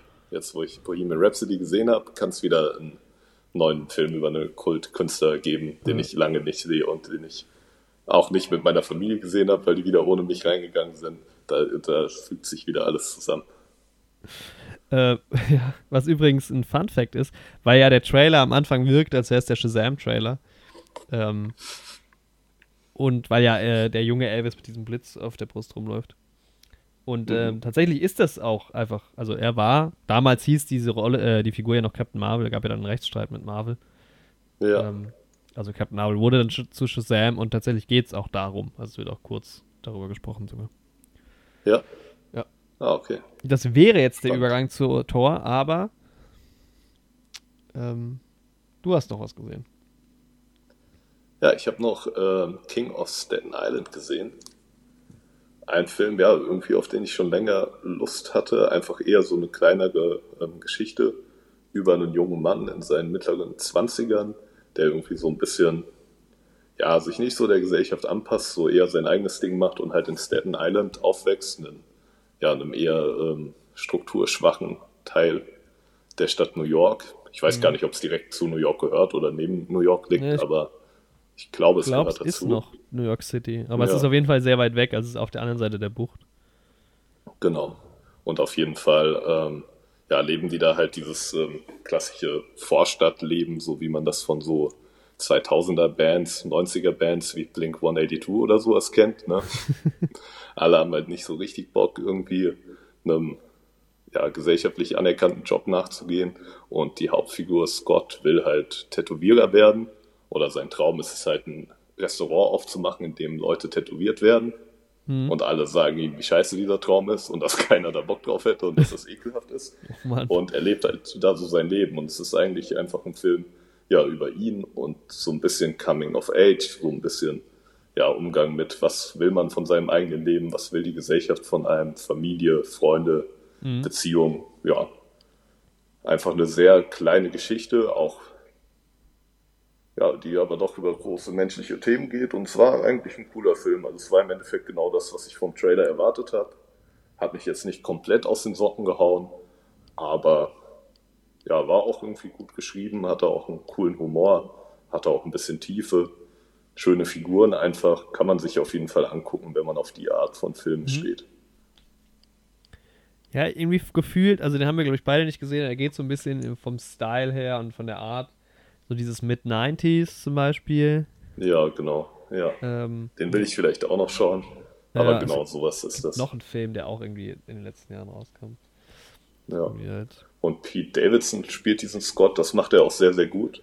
Seine Mutter wird gespielt von Marisa Tomei, Mhm. die halt dann irgendwie auch ich gleich mit ihrer Tante May Rolle, Rolle, Rolle natürlich verknüpft habe, wegen diesem New York-Ding Ja. und sowas auch. Ne? Aber die spielt das auch sehr gut. Bill Burr spielt damit, quasi als sein Stiefvater oder der neue Freund der Mutter. Ähm, Finde ich eigentlich auch immer ganz cool, Bill Burr, den ich halt vor allem als Synchronsprecher aus FS4 Family kenne. Bei dem tue ich mich komischerweise immer voll schwer, seine Stimme dann irgendwie mit, mit ihm als Schauspieler zu kombinieren. So. Das habe ich irgendwie ke bei keinem anderen Schauspieler, den ich auch als Synchronsprecher kenne. So. Also bei Will Arnett habe ich das zum Beispiel nicht, obwohl ich den auch meistens als Bojack Horseman eigentlich gesehen habe. Ja, Aber bei doch, Bill bei, Burr oh, es gibt eine Bojack-Stimme, die ich neulich wieder gesehen habe, wo es mich super rausgebracht hat. Also ein bisschen hat es mich rausgebracht bei der Princess Caroline-Stimme, die dann bei Mandalorian aufgetaucht ist. Mhm. Stimmt, Bill Burr ja auch. Ja, Stimmt, Bill Burr ja auch bei Mandalorian. dabei. Ja. Und dann, ja, wie heißt die Dings äh, von Community? Mm, ja, wie heißt sie? Ähm, A, Doppel A, glaube ich. ja. Ja, mir ist es gerade auch entfallen, aber ich weiß, wen du meinst, ja. Alison Brie. ja Doppel A. genau. Ja, Ganz Doppel klar. A, ja. Brie Larson spielt bei Community mit? ja. Hä, wen spielt sie denn da? Boah, wahrscheinlich einfach ähm, so in einer, ein, zwei Folgen. Ah, ja, nee, ach stimmt, das ist die, die dann mit Dings ähm, so ein bisschen anbändelt, mit Arbeit. Genau. Witzig. Später dann, ja. Ja, es sind halt, ist halt auch wie bei vielen Sitcoms einfach auch viele Leute mit dabei. In Mhm. kleineren Rollen. Okay, also King of Staten Island angucken. Kann man sich auf jeden Fall angucken. Wenn man die Art von Film mag. War auch sehr gut gespielt. Und sehr cool geschrieben. Hat immerhin auch nur 7,1. Also es kann auch sein, dass sich jemand den anguckt und sagt, der ist voll langweilig und belanglos, ne? Aber ist der, ist der witzig, weil Judd Apatow hat den ja gemacht und Judd Apatow ist ja bekannt für die ein oder andere gute Komödie.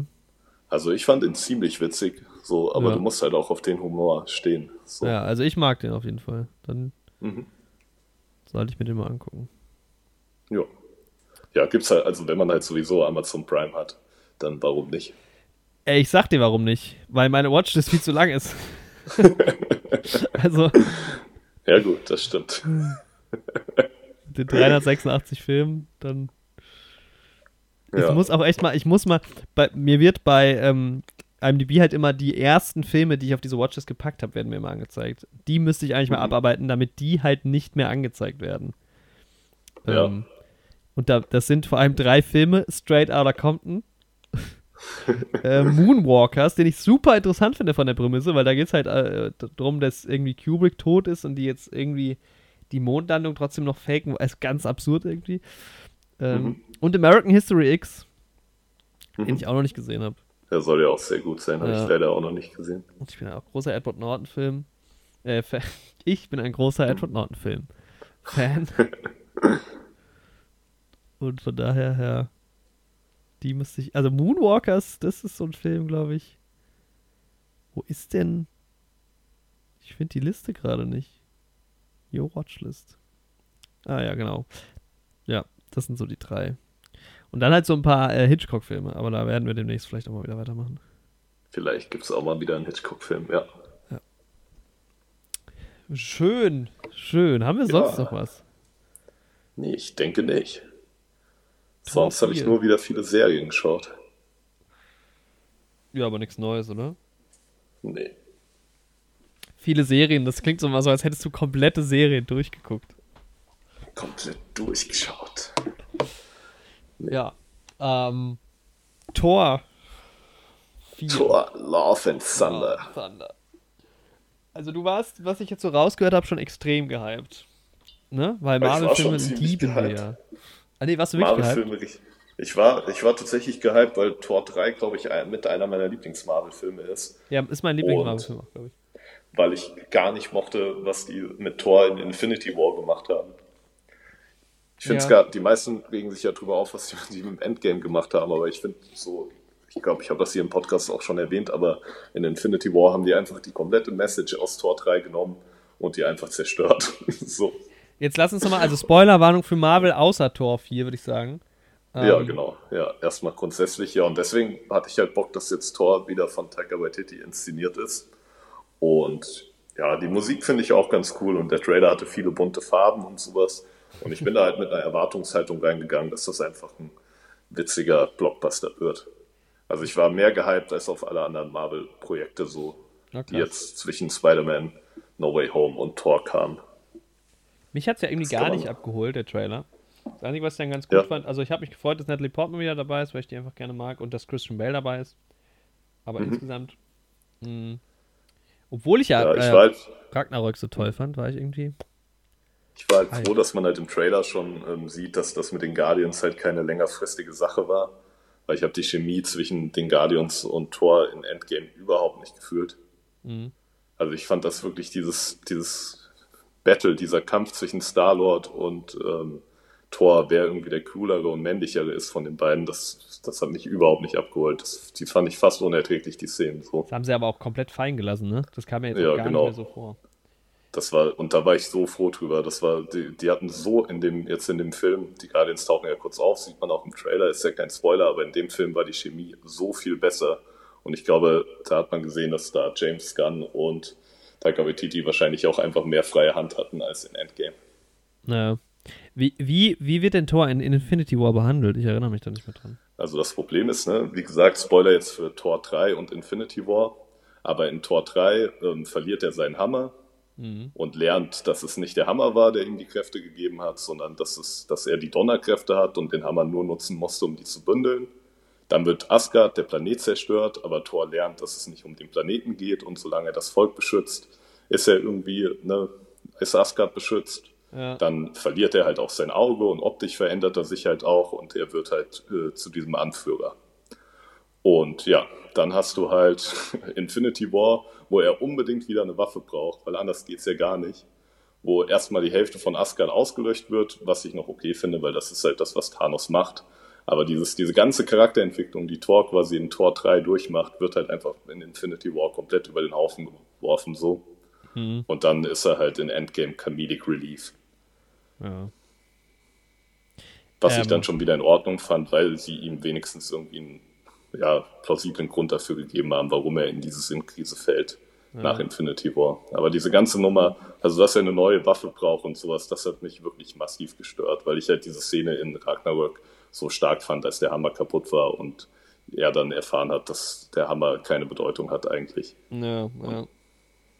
Das war einfach so ein starker Moment in Tor 3 und dann ja, werfen die das da komplett über den Haufen. Das hat mir einfach gar nicht gefallen. Ist es nicht so, dass die Mandalorianer auch keinen Planeten mehr haben? Ja, also die, der Planet wurde nicht zerstört, aber die wurden quasi von dem Planeten vertrieben. Ah, okay. Ja, also der wurde halt vom, ich glaube, vom Imperium eingenommen Hm. und dann irgendwie ausgebeutet so. Muss ich nur gerade denken, dran denken.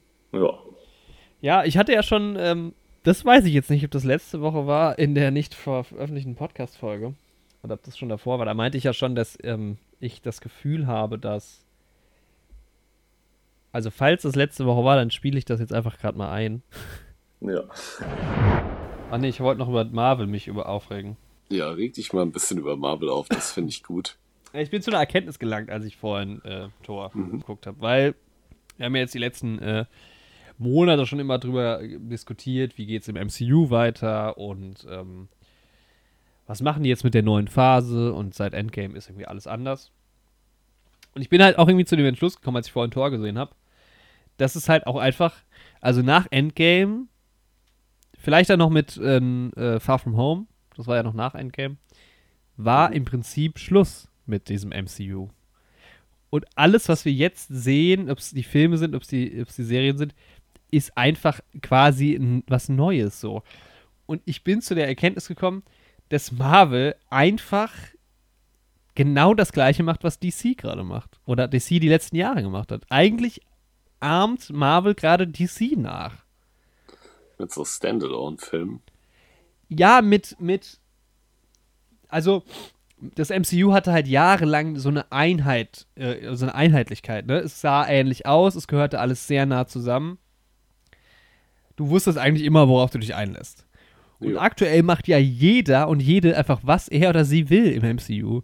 Also es hat ja gar keine Konstanz, ob es jetzt irgendwie die Story ist, die Personen, die behandelt werden, die Machart von Filmen und Serien. Das ist alles nur noch irgendwas so. Und auch das gar nicht bewertend gemeint, weil das macht ja DC irgendwie auch oder hat DC ja auch gemacht in den letzten Jahren und ich fand es bei DC auch immer geil. Und ich glaube, der einzige Unterschied ist nur, dass wir bei Marvel die Charaktere und das alles halt kennen und das halt irgendwie eher verzeihen, in Anführungszeichen. Das ist genau das, was bei DC immer kritisiert wurde, dass halt die ganzen Charaktere nicht bekannt sind und so. Aber ich finde so von der Art, in der, also wie diese Filme gerade gemacht werden, das ist einfach genauso wie DC das gerade macht. So ein bisschen kreuz und quer. Irgendwelche Superheldengeschichten erzählen. Ob das jetzt zusammengehört oder nicht, ist eigentlich nicht so wichtig.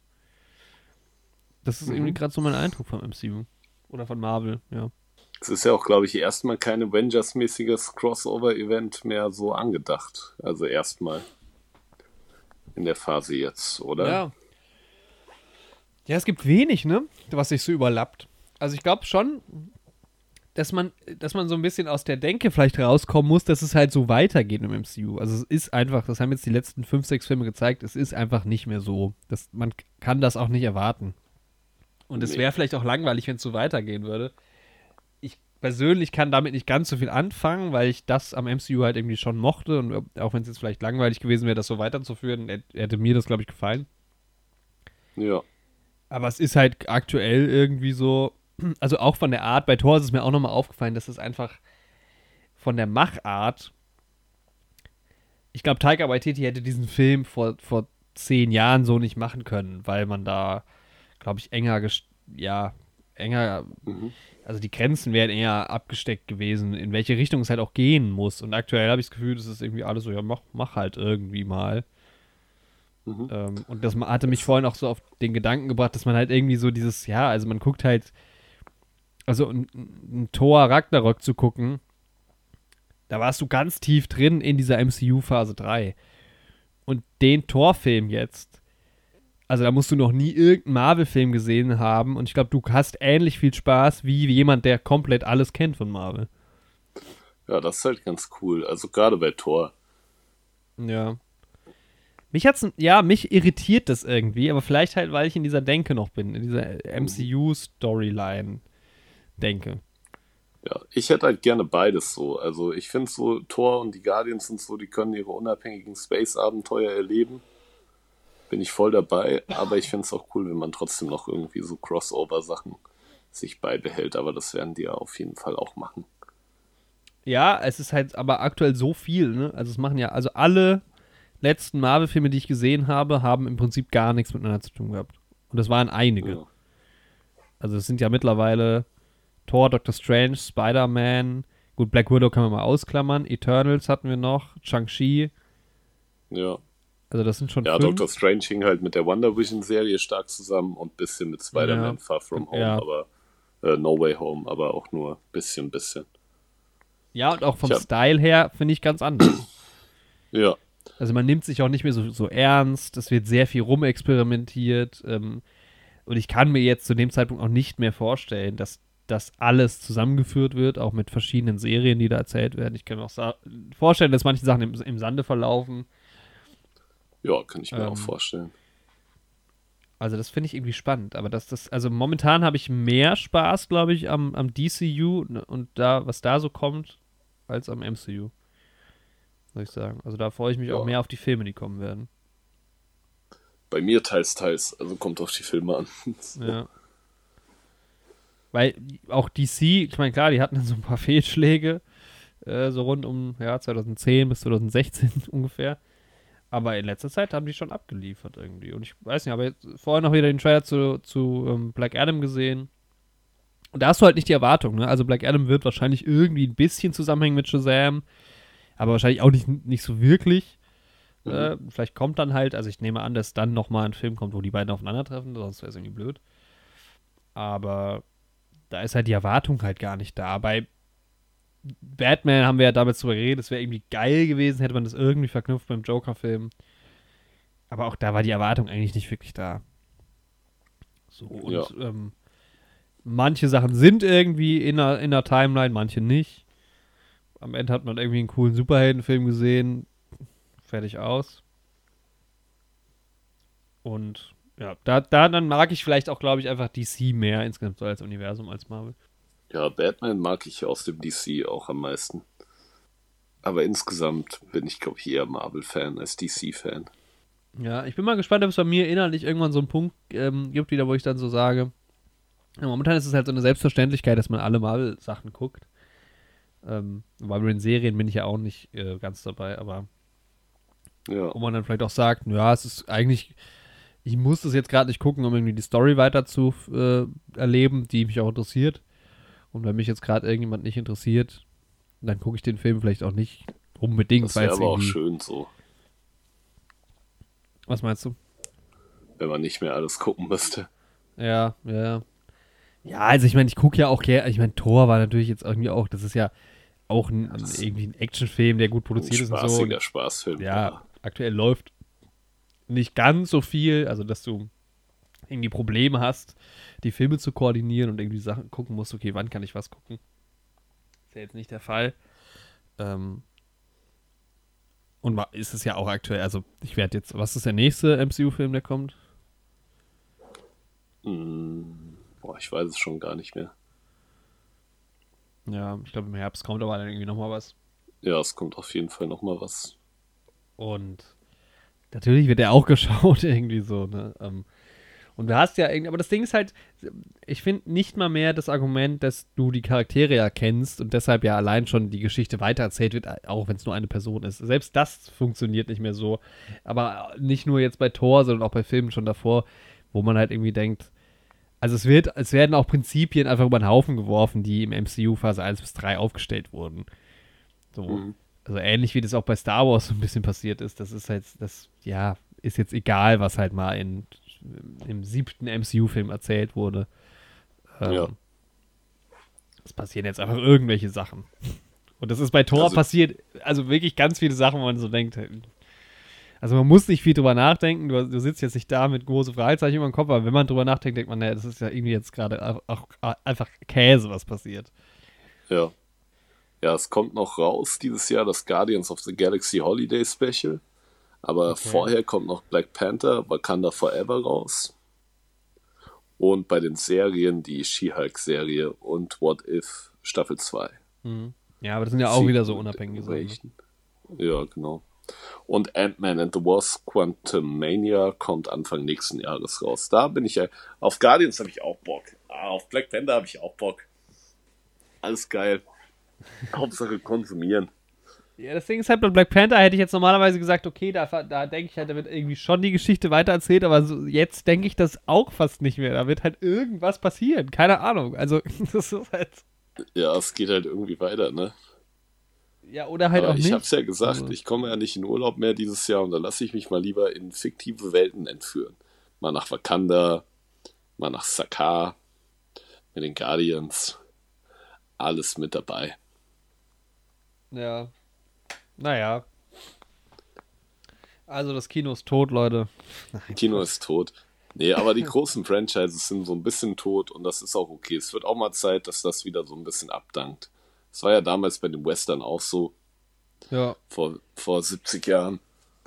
Und jetzt ist das halt bei den Superheldenfilmen so und das ist auch in Ordnung. Und da wird auch was Absolut. Neues, Schönes wiederkommen. Absolut, ja.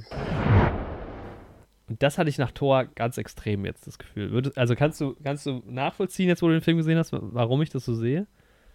Ja, ja, auf jeden Fall. Also ich konnte das ja auch letzte Woche schon nachvollziehen, als du mir das erzählt hast. So. Und ähm, ja, ich kann auch nur immer wieder sagen, ich finde das bei Thor und bei den Guardians und sowas und bei allem, was dann im Weltraum auch fernab von der Erde spielt und sowas, finde ich das auch genau richtig fürs MCU. Und da stört mich das überhaupt nicht. Aber bei den ganzen Filmen, die quasi zeitgleich innerhalb auf der Erde spielen, wie Eternals und Spider-Man Far From Home und Doctor Strange und alles, was man jetzt hat und die Serien und sowas, da stört's mich halt im MCU immens, dass ähm, da nicht viel Einfluss aufeinander genommen wird, weil ja, wenn so ein riesiges Weltraumwesen wie bei Eternals auf einmal auf der Erde ankommt, warum beeinflusst das nicht das Leben von allen Menschen auf der Erde und sowas? Das ist halt, aber was da im Weltraum abgeht und sowas und was die Leute ja auch sonst nicht mitbekommen und so, da finde ich es halt cool, dass man eher wieder kreativ ist und die eigenen Abenteuer, die Figuren erleben lässt und sich dann auch mehr auf die Figuren selbst konzentrieren kann und sowas als auf das Große und Ganze. Da mag ich das halt schon sehr, sehr gerne. Also ich mochte es halt bei den Filmen sehr gerne, ähm, bei Marvel bis Endgame. Und ich finde jetzt, was jetzt gerade passiert in den Filmen, das ist halt bei DC zum Beispiel, da habe ich aktuell gerade mehr Spaß dran. Also ich freue mich eigentlich echt doch ziemlich doll auf, Shazam, äh, auf äh, Black Adam. Und Boah, ich weiß nicht. Ich finde, in letzter Zeit habe ich so ein Problem mit The Rock. ja, auf The Rock freue ich mich jetzt auch nicht so richtig irgendwie, das stimmt, da, da äh, bin ich irgendwie auch bei dir, aber so generell, also ich bin da irgendwie mehr DC-Fan gerade als Marvel-Fan tatsächlich. Ähm, und auch Ja, die Filme boah. werden mir äh, irgendwie insgesamt so immer ein bisschen egaler. Weil ich das eigentlich, mo also ich mochte das so. Also ich verstehe, dass man jetzt andere Ansätze verfolgt, aber ähm, ja. Ich weiß halt auch immer noch nicht so genau, in welcher Chronologie das spielt, weil ich hatte jetzt das Gefühl, können wir gleich vielleicht im Spoiler-Teil nochmal drüber reden, dass, aber das kann auch sein, dass ich da einfach falsch liege, dass Thor auch wieder Bezug nimmt auf andere Filme und ich nicht so ganz weiß, ob die vielleicht einfach nicht chronologisch passieren so. Weil da wird Ja, zumindest ja nicht groß angedeutet. Also wann jetzt Thor 4 wirklich spielt, weiß man ja nicht unbedingt. Nee, genau. Ja. Ähm, und ich hatte auch irgendeinen großen, aber vielleicht kommen wir da noch drauf, oder vielleicht bist du auch drauf gekommen, irgendeine große Logiklücke ist mir aufgefallen, die, ich, die ist mir aber jetzt entfallen. Ja, es gibt, also es gibt halt in dem Film eine ganz, einen ganz massiven Punkt, der halt die in sich gekehrte Logik des MCUs für mich halt einfach irgendwie ja, nicht kaputt macht, aber der sich halt voll widerspricht mit was man in anderen Filmen erzählt bekommen hat. Ja gut, dann können wir, kommen wir vielleicht nochmal später drauf. Ja, Ähm, aber das würde ich auch im Spoiler-Teil machen. Genau, ja. ja, und an sich, also ich weiß nicht, mir war der Film irgendwie fast auch so ein bisschen, also ich fand ihn irgendwie komisch. so ein bisschen durcheinander irgendwie. Ich fand, man hatte nicht so eine klare Story irgendwie, die man verfolgt hat, beziehungsweise wurden Sachen sehr schnell erzählt teilweise, ähm, die Ja. nie so richtig auch aufgeklärt wurden oder dann nur so sehr sporadisch irgendwie.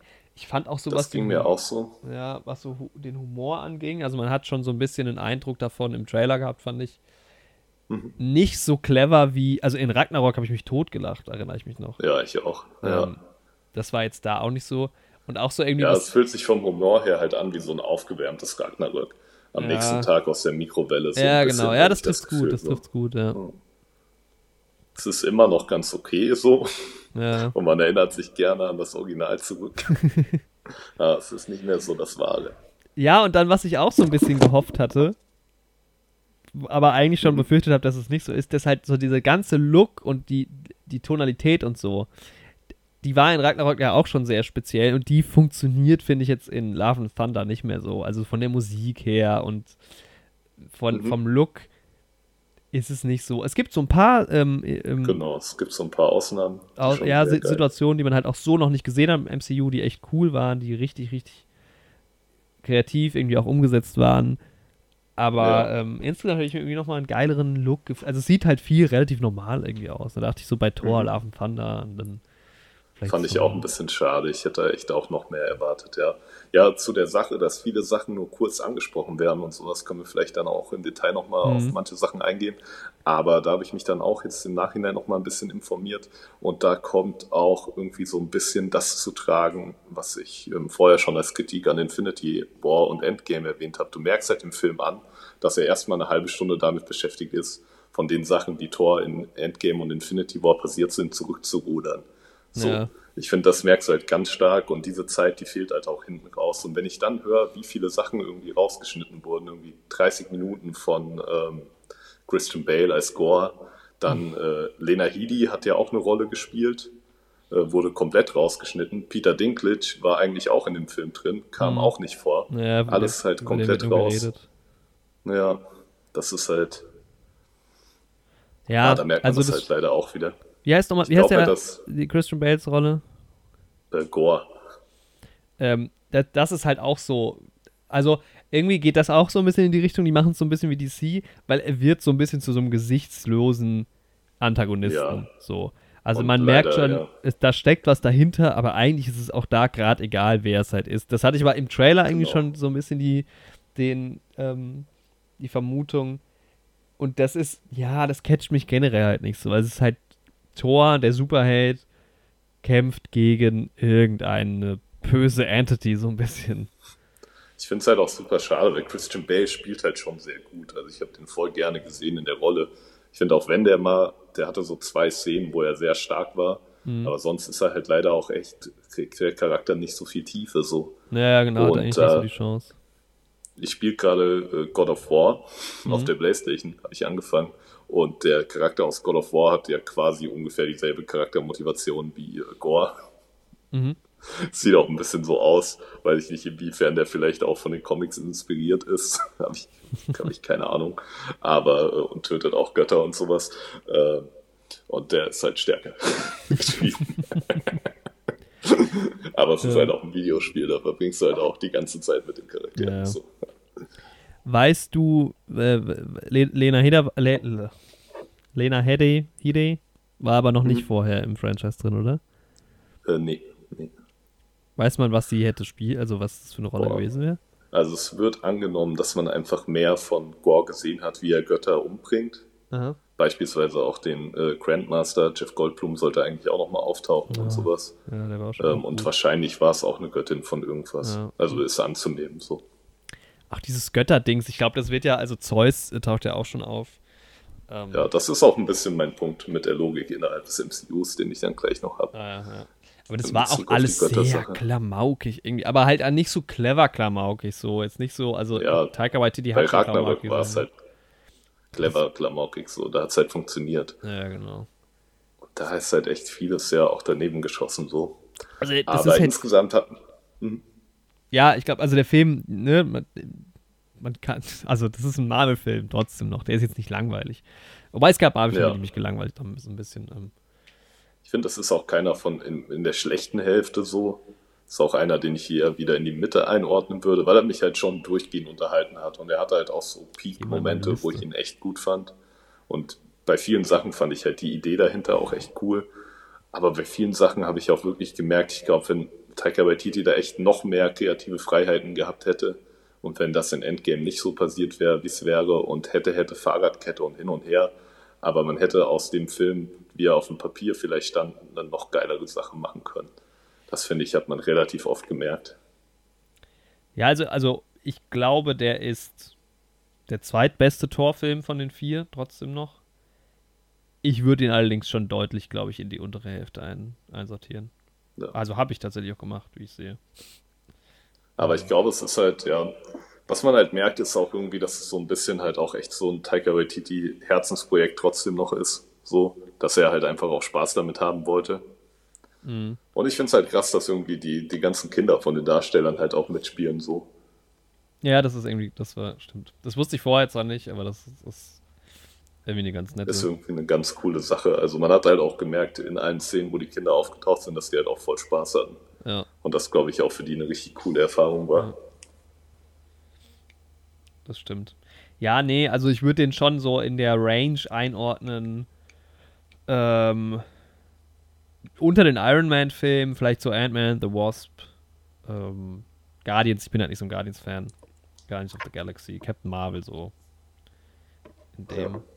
In dem Ding. Also Shang-Chi fand ich jetzt schlechter zum Beispiel. Wie gesagt, die Torfilme mochte ich weniger. Eternals fand ich jetzt auch schlechter. Ähm, Ja, ich mochte halt, also ich finde halt Captain Marvel deutlich schlechter. Ich finde Ant-Man und The Wasp trifft es ganz gut, ungefähr die Ja. Ecke. Guardians finde ich halt deutlich besser, so. Das finde Mhm. ich sogar vielleicht mit am besten im ganzen MCU mittlerweile. Ja, aber ist halt schade. Also dafür, ne, meine, so meine drei Lieblings- oder vier Lieblings-Marvel-Filme mit Endgame, ähm, noch Far From Home und Black Panther und halt Thor, Thor 3, da ist es natürlich irgendwie ein bisschen schade. Ich weiß auch gar nicht, ja, Thor 3 war halt irgendwie einfach, der war schnell erzählt, der, hat, der war lustig, der war halt aber trotzdem nicht wir, der hat ein cooles, cool, saucoole Musik und so. Und das ist irgendwie schon, schon so, nur von allem do- doch ein ganzes Stück weniger. Ja, auf jeden Fall. Und halt doch ein bisschen wirr. Also ich fand es wirklich so, es war eher so ein, ja, es war so ein Kuddelmuddel, Superhelden, irgendwas. Ja, es war halt wirklich irgendwie so, ich habe das irgendwo unter einem YouTube-Kommentar von einem Trailer oder sowas gelesen. Jemand, ein Kind greift in seine Spielkiste, wo irgendwie Marvel-Superhelden liegen, aber auch irgendwie ein Zeus und was auch immer, und dann haut's die Actionfiguren aneinander Ja. und denkt sich irgendwas aus und das ist dann Thor Love and Thunder quasi. Komplett, und das ja, trifft's das halt schon ganz gut irgendwie. Ja. So. Das stimmt. Ja, Aber es unterhält halt trotzdem. Also ich finde, da gibt's auch bei Marvel schon wirklich wesentlich Schlimmeres. ja, ja nee, also wie viele Marvel-Filme Marvel habe ich hier? schauen. 29 T- Titel in dieser Liste. Ich würde sagen, er ist auf jeden Fall mal im unteren Drittel, also unter den letzten neun. Und Ja, das glaube ich bei mir nicht. ich glaube, es gibt vielleicht fünf bis sechs, die schlechter sind. Also die sind so richtig ist schlecht, so- ist da keiner, finde ich. Ich finde auch, ähm, ja, Ja, ich glaube, Tor 2 ist mein absoluter least favorite Film im MCU. Dann Captain Marvel ist halt auch sehr weit unten mit dabei. ja, ich mochte Eternals wirklich gar nicht so gerne. Homecoming mochte ich gar nicht so gern. Ich meine, Hulk ist jetzt auch nicht so ein guter Film trotzdem. Ne? Ja, gut, irgendwie ist halt bei mir so ein bisschen ausgeklammert. ähm, ja, nee, Eternals mochte ich, Ja. Wie gesagt, aber Ja, ich bin auch Eternals, Fan das vom ist, ähm. Auch da glaube ich eher so vielleicht die Inszenierung. Nee, ich habe ich hab ihm trotzdem noch sechs Punkte gegeben. Mhm. Ähm, also so schlecht. Ich denke, ich wäre bei sieben Punkten sogar mit dabei. Okay, ja doch. Ja, das ist- Wobei ich glaube, du bist im, im Schnitt wahrscheinlich ist deine Marvel-Bewertung auch höher als bei mir. ja. Ja, ich gehe halt auch bei Marvel mit einer anderen Erwartungshaltung rein. Wenn ich das jetzt quasi in einem Star Wars-Film gesehen hätte, hätte ich den Film gehasst. Ja, okay, gut. Also- ja, gut. Aber da, Wirklich. Also da hätte ich gesagt, das ist das Schlimmste, was ich je gesehen habe. So. Deswegen, ich also ich das hoffe kannst du ja halt, immer, also wenn ich das in einem Fast and Furious äh, Film gesehen hätte, hätte ich immer, Nee, aber so von der, äh, nicht genau das, was passiert, aber so von der Art, wie Sachen passieren und sowas. Ich finde, das passt zu Marvel und dem neuen Tor noch ganz gut, aber an anderen Stellen hätte mich das wirklich gestört. Deswegen innerhalb dieses Marvel-Dings kann ich dem locker sieben Punkte geben. Aber ich habe ein bisschen Angst jetzt seit dem Film vor Taika Waititis Star Wars-Projekten, die ja irgendwie noch ausstehen, so. Weil wenn der da die Machart so reinbringt, ich finde, das passt für mich zu Star Wars halt überhaupt nicht. Außer, Ja. ah, da kommt der Hausmeister gerade noch dran. Ah, jetzt wird er, jetzt, Nicht jetzt erschrecken. an dem er rausgeworfen. Es geht drunter und drüber heute. Wegen dem Türkis. Ja, ich habe die E-Mail noch gesehen und gedacht, jetzt. Cool. Dann gehe ich mal kurz nach nebenan. Also wenn ich schnell. Nee, nee, alles gut, genau. Aber es geht ganz schnell. Ja, super. Nee, auch gar kein Problem. Also, ich setze mich einfach rüber. Äh, ja, wo waren wir stehen geblieben? Bei unserer Bewertung, ja. Bei unserer Bewertung, genau. Also für Marvel. Andi musste die Bar jetzt leider verlassen. ich bin jetzt im Billardraum hier gerade. Auch gut. Ja. Ähm, ja, also 6,5. ähm, ja. ja, mir Ist doch in Ordnung von der Bewertung. ja, mir war es irgendwie zu durcheinander. Also Spoiler-Teil ab jetzt. Ähm, Genau. also er, was mich die ganze Zeit massiv gestört hat, das wird hinten raus ein bisschen erklärt, aber wie Jane dazu kommt, halt Tor zu werden. Es geht halt auch so super schnell. Ne? Also, und vor allem wird es ja am Anfang gar nicht erzählt. Also klar, du hast dann so diesen Effekt, dass halt Thor dann auf sie trifft und sagt so, okay, what the fuck, so. Aber dann Ja. dauert es halt immer noch irgendwie eine Stunde, bis die mal drüber reden. ja, genau. Das Ja, ich meine, du hast halt ne, in den Comics halt auch ungefähr diese Erklärung, dass sie das halt nutzt, um wieder nach ihrer Krankheit halt zu Kräften zu kommen. Mhm. Aber in dem Film hast du ja echt, du hast dann die Diagnose und dann geht sie auf einmal zu diesem Hammer hin und dann passiert das irgendwie alles auf einmal. Ja, Und- und also das ist halt auch irgendwie dann. Okay, es ist jetzt so. Das ist halt so ungewöhnlich. Also in einem anderen, deshalb meine ich halt, in dieser neuen Marvel-Ära, okay, fein, aber wenn du mit dem, das mit dem alten Marvel vergleichst, da wurde sowas halt erklärt. Und, und jetzt Ja. passieren Dinge einfach. Und das ist so, hm, okay. Und generell, ja, wo wir beim Thema erklären sind, finde ich halt auch, dass diese ganze Göttersache, die beißt sich halt für mich mit dem, was mir erstens die ursprünglichen Torfilme erzählen und zweitens mit dem, was die Eternals mir halt auch erzählen. Klar ist halt immer die Frage, ja, was sind jetzt Superhelden und was sind Götter und sowas. Aber im Ja. ersten Torfilm wurde das ja so erklärt, dass das quasi einfach nur Aliens sind, die fortschrittliche Technologie haben. Dieser Hammer Mönje ist ja quasi auch nur Technologie im Endeffekt. Klar war da mit diesem, ob jemand würdig ist oder nicht, schon immer diese mystische Komponente drin. Aber es war ja im Endeffekt quasi die Kraft von der Sonne irgendwie in diesem Werkzeug halt gespeichert. So. Ähm, also dieser Punkt halt, dass eigentlich im MCU immer erzählt wurde, das sind keine Götter, sondern das sind Aliens und wenn die Menschen die halt mal gesehen haben, dann haben die die halt für Götter gehalten. So Genauso wird's ja wie bei jetzt Eternals auch erzählt. Genau, da wird es halt auch so erzählt. Und da ist es ja jetzt wirklich so, dass das ja scheinbar wirklich Götter sind, die auch irgendwie Einfluss auf das Leben nach dem Tod haben können, die auch irgendwie, ja, genauso wie sie sind, angebetet werden und dann auch sich den Menschen so zeigen. Also Ja. das hat man ja quasi bei Gore und seinem Sonnengott da ganz am Anfang gesehen und sowas. Ja, auch die Mut das find also halt deshalb hat irgendwie- man auch nicht verstanden so ganz, was er eigentlich vorhat. Also ja, okay, er will Götter töten, aber warum? Also, Ja, das Ding ist halt auch, ja, ne, er fühlt sich halt irgendwie von den Göttern enttäuscht, aber dann will er halt alle Götter umbringen. Das ist auch wieder so eine schwierige Sache. So, klar, dass er diesen einen Sonnengott da tötet, irgendwie vollkommen verständlich. Aber dieses, sein Ziel, dass er dann quasi an diesen Wunschbrunnen kommt, zum Wünschestein, das ist halt auch, ich meine, im Endeffekt zieht er ja den Schluss, dass er sich lieber seine Tochter wieder zum Leben wünscht, als Ja. alle Götter zu töten. Aber da hätte der auch von Anfang an selbst drauf kommen können, ja, das stimmt. wenn er schon. weiß, dass es einen Wunschstein gibt. So. Also warum sollte der sich damit aufhalten, noch irgendwie tausend andere Götter zu killen? Warum geht er nicht direkt zu Thor, holt ähm, den, die Axt und geht dann dahin? Also ja, dann gibt's den Film nicht, ne? Aber Ja, ja, klar. das ist halt, ja, die Charaktermotivation ist da halt doch, also ein guter Gedanke ursprünglich, dass man sich halt irgendwie von den Göttern verraten und verlassen fühlt, aber wie es dann hinten raus gelöst wird, schwach eher. Ja, vor allem, ja, es ist halt dann wieder so, ah, okay, gut, ich bin doch gar nicht böse. Ja. Okay. Und es ist halt irgendwie auch nicht so eine antagonistische Kraft zu Thor irgendwie. Mhm. Also, die haben halt ja auch keine persönliche Fehde oder sowas wirklich. Wie Da ist ist ja nichts zwischen den beiden, was die sich wirklich jetzt untereinander zu Feinden machen würde. Ja, nee, das stimmt. Was ist mit diesem Schwert? Aber das wird zerstört am Ende, ne? Ja, Weil es gibt doch dieses Schwert am Ende von Eternals. Genau. Das ist aber, glaube ich, wieder ein anderes Schwert. Da dachte ich am Anfang so, aber ja, da ich nicht mehr dran Ja. nachgedacht, dass, drüber nachgedacht, dass es ja zerstört wird. Oder da dachte ich am Anfang, das könnte es ja irgendwie sein und vielleicht zusammenhängen. Ja, Weil das ist ja auch noch so ein Riesending, was offen ist. Also, ähm, ja, aber auch da wieder mit dem, es war ja im Endeffekt irgendwie ein bisschen auch der Film der Waffen. so. Ja. Was voll. ich ja inszenatorisch in den Schwarz-Weiß-Szenen zumindest super cool fand. Genau, so. das zum Beispiel war sowas, was mega geil war. Das fand ich schon super, super cool. Ja, das fand ich auch visuell echt am geilsten Ja. an dem Film, wo die verschiedenen Lichter von den Waffen dann Mhm. irgendwie die Farbe wieder bei den Figuren beleuchtet haben und sowas. Das fand ich auch, das sah super cool aus. Gerade der, der Blitz von Zeus, den dann Valkyrie in der Hand hatte, Ja. fand ich am nicesten, glaube ich. Das Ja. gelbe Licht so. Das war super stark, aber dieses, dieses mit, dass jetzt jeder Gott irgendwie so eine Beziehung zu seiner Waffe hat und sowas, das war halt in den ursprünglichen Avengers und Thor-Filmen halt so ein kleiner, selbstreferenzieller Joke irgendwie. Mhm. Und jetzt ist das halt so voll das Ding. Das, ja, Das das, fand ich war auch ja wirklich wirklich gar nicht witzig, Nee, das war mir auch viel zu lang gezogen. Also, Das funktioniert halt vielleicht einmal als Gag, aber das war ja wirklich eine, wie als wäre es ein eigener Charakter so.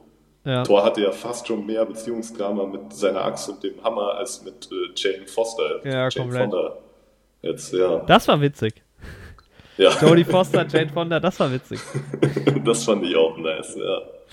Ja, Ähm. generell Korg hat für mich in Ragnarok auch noch besser funktioniert, Mhm. aber hat hier in dem Film schon, wenn es um Gags ging, irgendwie am meisten abgeliefert. Das stimmt, ja. Wobei da ja, also diese ganze Erzählstruktur. Auch, es ist halt super gimmicky, halt generell auch, die, also dieses ganze Götterding hat mir, glaube ich, am wenigsten gefallen, wie sie halt dann da sind. So, da hängen diese Götter rum. Hä, okay. Ja, Und dann hat der diesen Blitz, der so aussieht wie halt so ein Merchandising-Artikel. Keine Ahnung. So. Und dann denke ich halt so da, dran, wie halt die Götter behandelt werden in klamaukig und Keiner DC. nimmt irgendwas ernst und sowas und das nimmt dem Film dann halt auch eine gewisse Tiefe. Ja, Gerade wenn du so einen Bösewicht hast, der eigentlich super düster erscheinen soll und so dieses Schwarz-Weiß-Schattenweltmäßige. Und auf der anderen Seite ist den Göttern halt voll egal und die, ja, war vielleicht auch die Message dahinter so, ne, dass die Götter das nicht ernst nehmen und sowas, aber die wurde halt irgendwie nicht so richtig transportiert. Das bringt einen halt eher raus. ja. Ja, voll. Nee, und halt genau, also zum Beispiel, wenn du das halt vergleichst mit den Göttern in die, im glaube, hier DC-Universum. gibt es gerade technische Probleme, Oh nein. denn ich höre dich nicht. Ach so, ja, dann rede ich einfach weiter. Ah, nee, jetzt höre ich dich wieder. Ich meinte nur, dass, das äh, dass bei DC halt die Götter ähm, zum Beispiel halt viel besser irgendwie behandelt werden. Also da ist halt ein Zeus ein- einfach so ein Zeus-Typ, so, weißt du? Und Aquaman ist ja, also das ist, das war, Ja, in den Marvel Comics ja auch. ja, ja, So, also Zeus ist ja da schon so ernst zu nehmen wie Odin halt Mhm. in den vorherigen Filmen. Ach, das fand ich eigentlich wieder ganz cool, apropos Odin, dieses Theaterstück mit Matt Damon und Luke Hemsworth und wie heißt die, die McCarthy? ja. Wie heißt die mit Vornamen? Als Hela dann? Lisa? Heißt die Lisa McCarthy? Äh, Melissa? Melissa, ja. Genau. Lisa. Ja, ja, aber das, also das war jetzt nichts Neues. Nee, aber das war, fand ich irgendwie, da hat der Humor eigentlich auch wieder ganz gut funktioniert. Ja, es war witzig, dass, Okay. sie es wieder aufgegriffen haben, halt auch mit den gleichen beiden. Ja. Ähm, aber es war zu viel, also die haben sich ja dann auch nochmal, ähm, in- hatten ja dann auch nochmal so einen Mini-Moment, wo sie darüber reden, irgendwie dieses, äh, ich weiß gar nicht mehr, worum es da genau ging. Ähm, ja.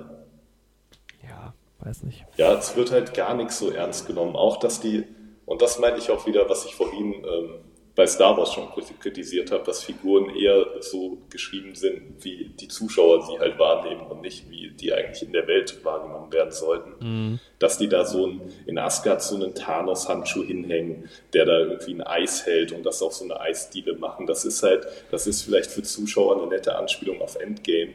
Aber also wenn man sich wirklich ernstzunehmend in die Figuren in diesem Universum reinversetzen will, würdest du doch nicht deine Eisdiele mit der Mordwaffe Ja. bewerben, die das halbe Universum ausgelöscht hat und von den Asgardians ja sogar tatsächlich die Hälfte unwiderruflich. Ja, Also die Leute ja. aus Asgard, die vernichtet wurden, sind ja nicht zurückgekommen. Und das ist, sowas bringt mich halt wirklich immer, also vielleicht bin ich da, was so Worldbuilding angeht und sowas auch voll überpenibel. Aber ich null, ich finde es auch, auch dieses Schiff mit diesen Sitzen da drauf und so.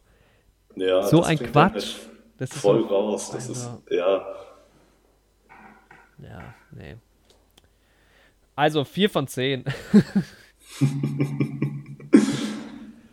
aber wie gesagt, halt bei so einem Torfilm, wo ich halt eh nicht mit der ernstesten Erwartung und dem Anspruch reingehe, wird es mich halt nicht so viel rausbringen, wie wenn die jetzt beispielsweise bei Star Wars eine Todesstern-Eisdiele irgendwo bauen würden, so, sag ich mal, ne? ja, Das wird mich halt da komplett abfangen. Da Ja. wäre ich halt wirklich sauer. So. Und da denke ich mir so, ja, okay. Das stimmt. Alright. Also, Thor war. Ja. Na, wobei, war du fandst ihn ja sogar ganz gut. Ich fand ihn ja, ja irgendwie echt noch in Ordnung. Also ich finde halt irgendwie, dass Chris Hemsworth hat halt irgendwie einfach eine geile Präsenz. Und ich finde gerade so, sowohl mit Valkyrie als auch mit dem animierten Quark, aber auch mit äh, Natalie Portman, bringt er halt irgendwie einfach eine geile Chemie rüber, auch am Ende mit seiner Tochter und sowas. Also ich sehe den halt irgendwie einfach gerne. Und auch diesmal, wie sie halt Star-Lord und ähm, ihn haben miteinander interagieren lassen, fand ich halt um Meilen besser als in Endgame.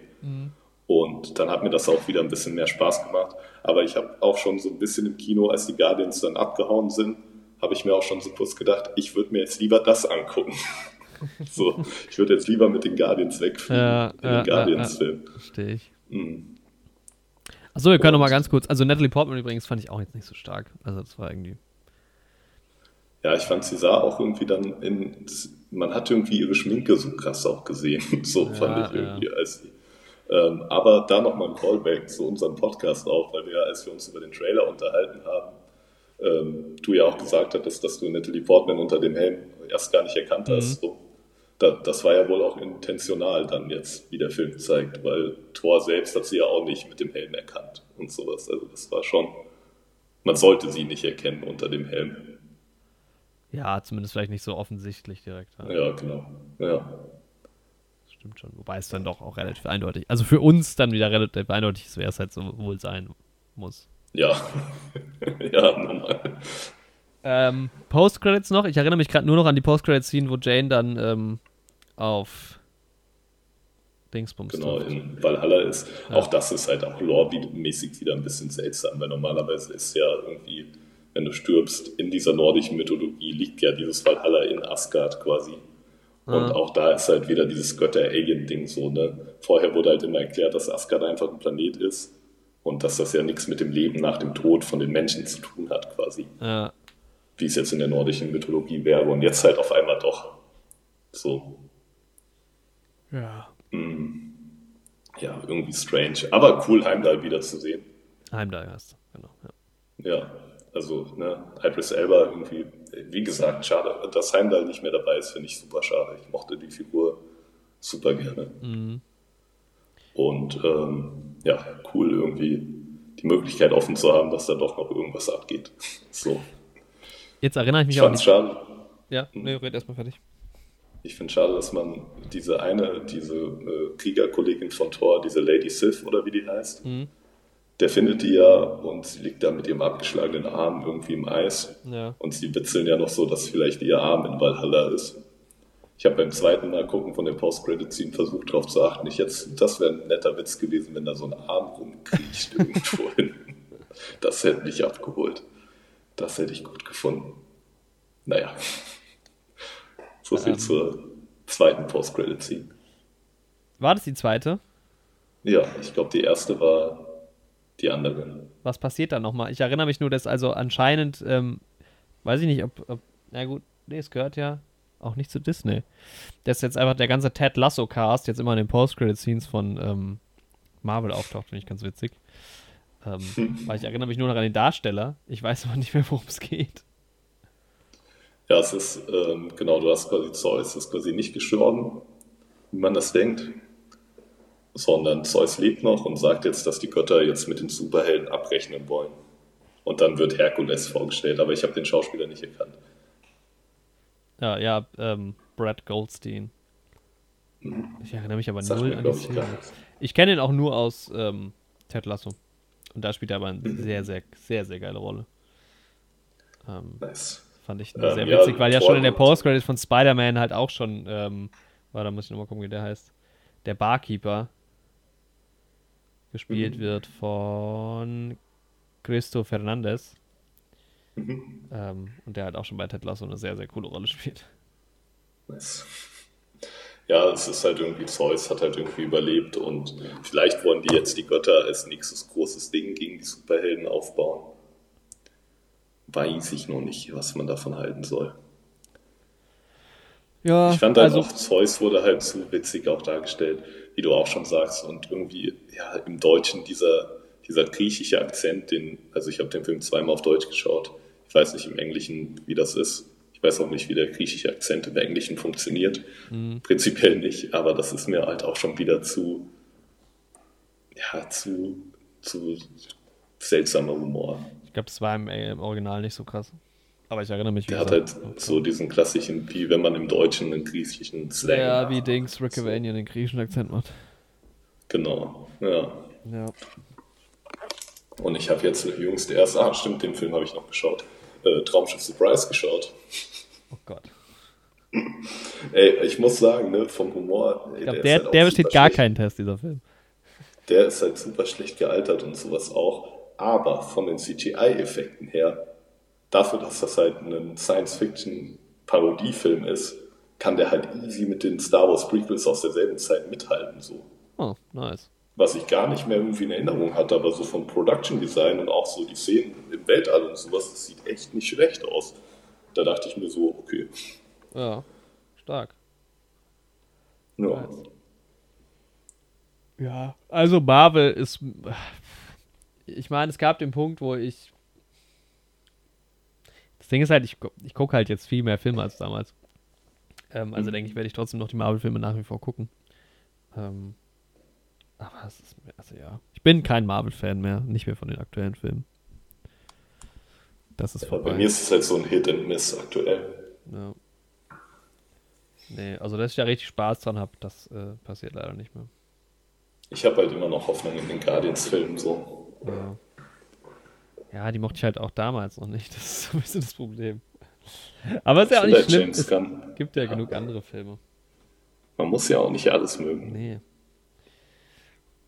Ja, bin mal gespannt. Was eigentlich mit Shazam? Gibt es da Neuigkeiten? Bei Shazam. Ja, ob der Hm. kommt. Nee, wurde Ein zweiter Teil. Kommt der noch?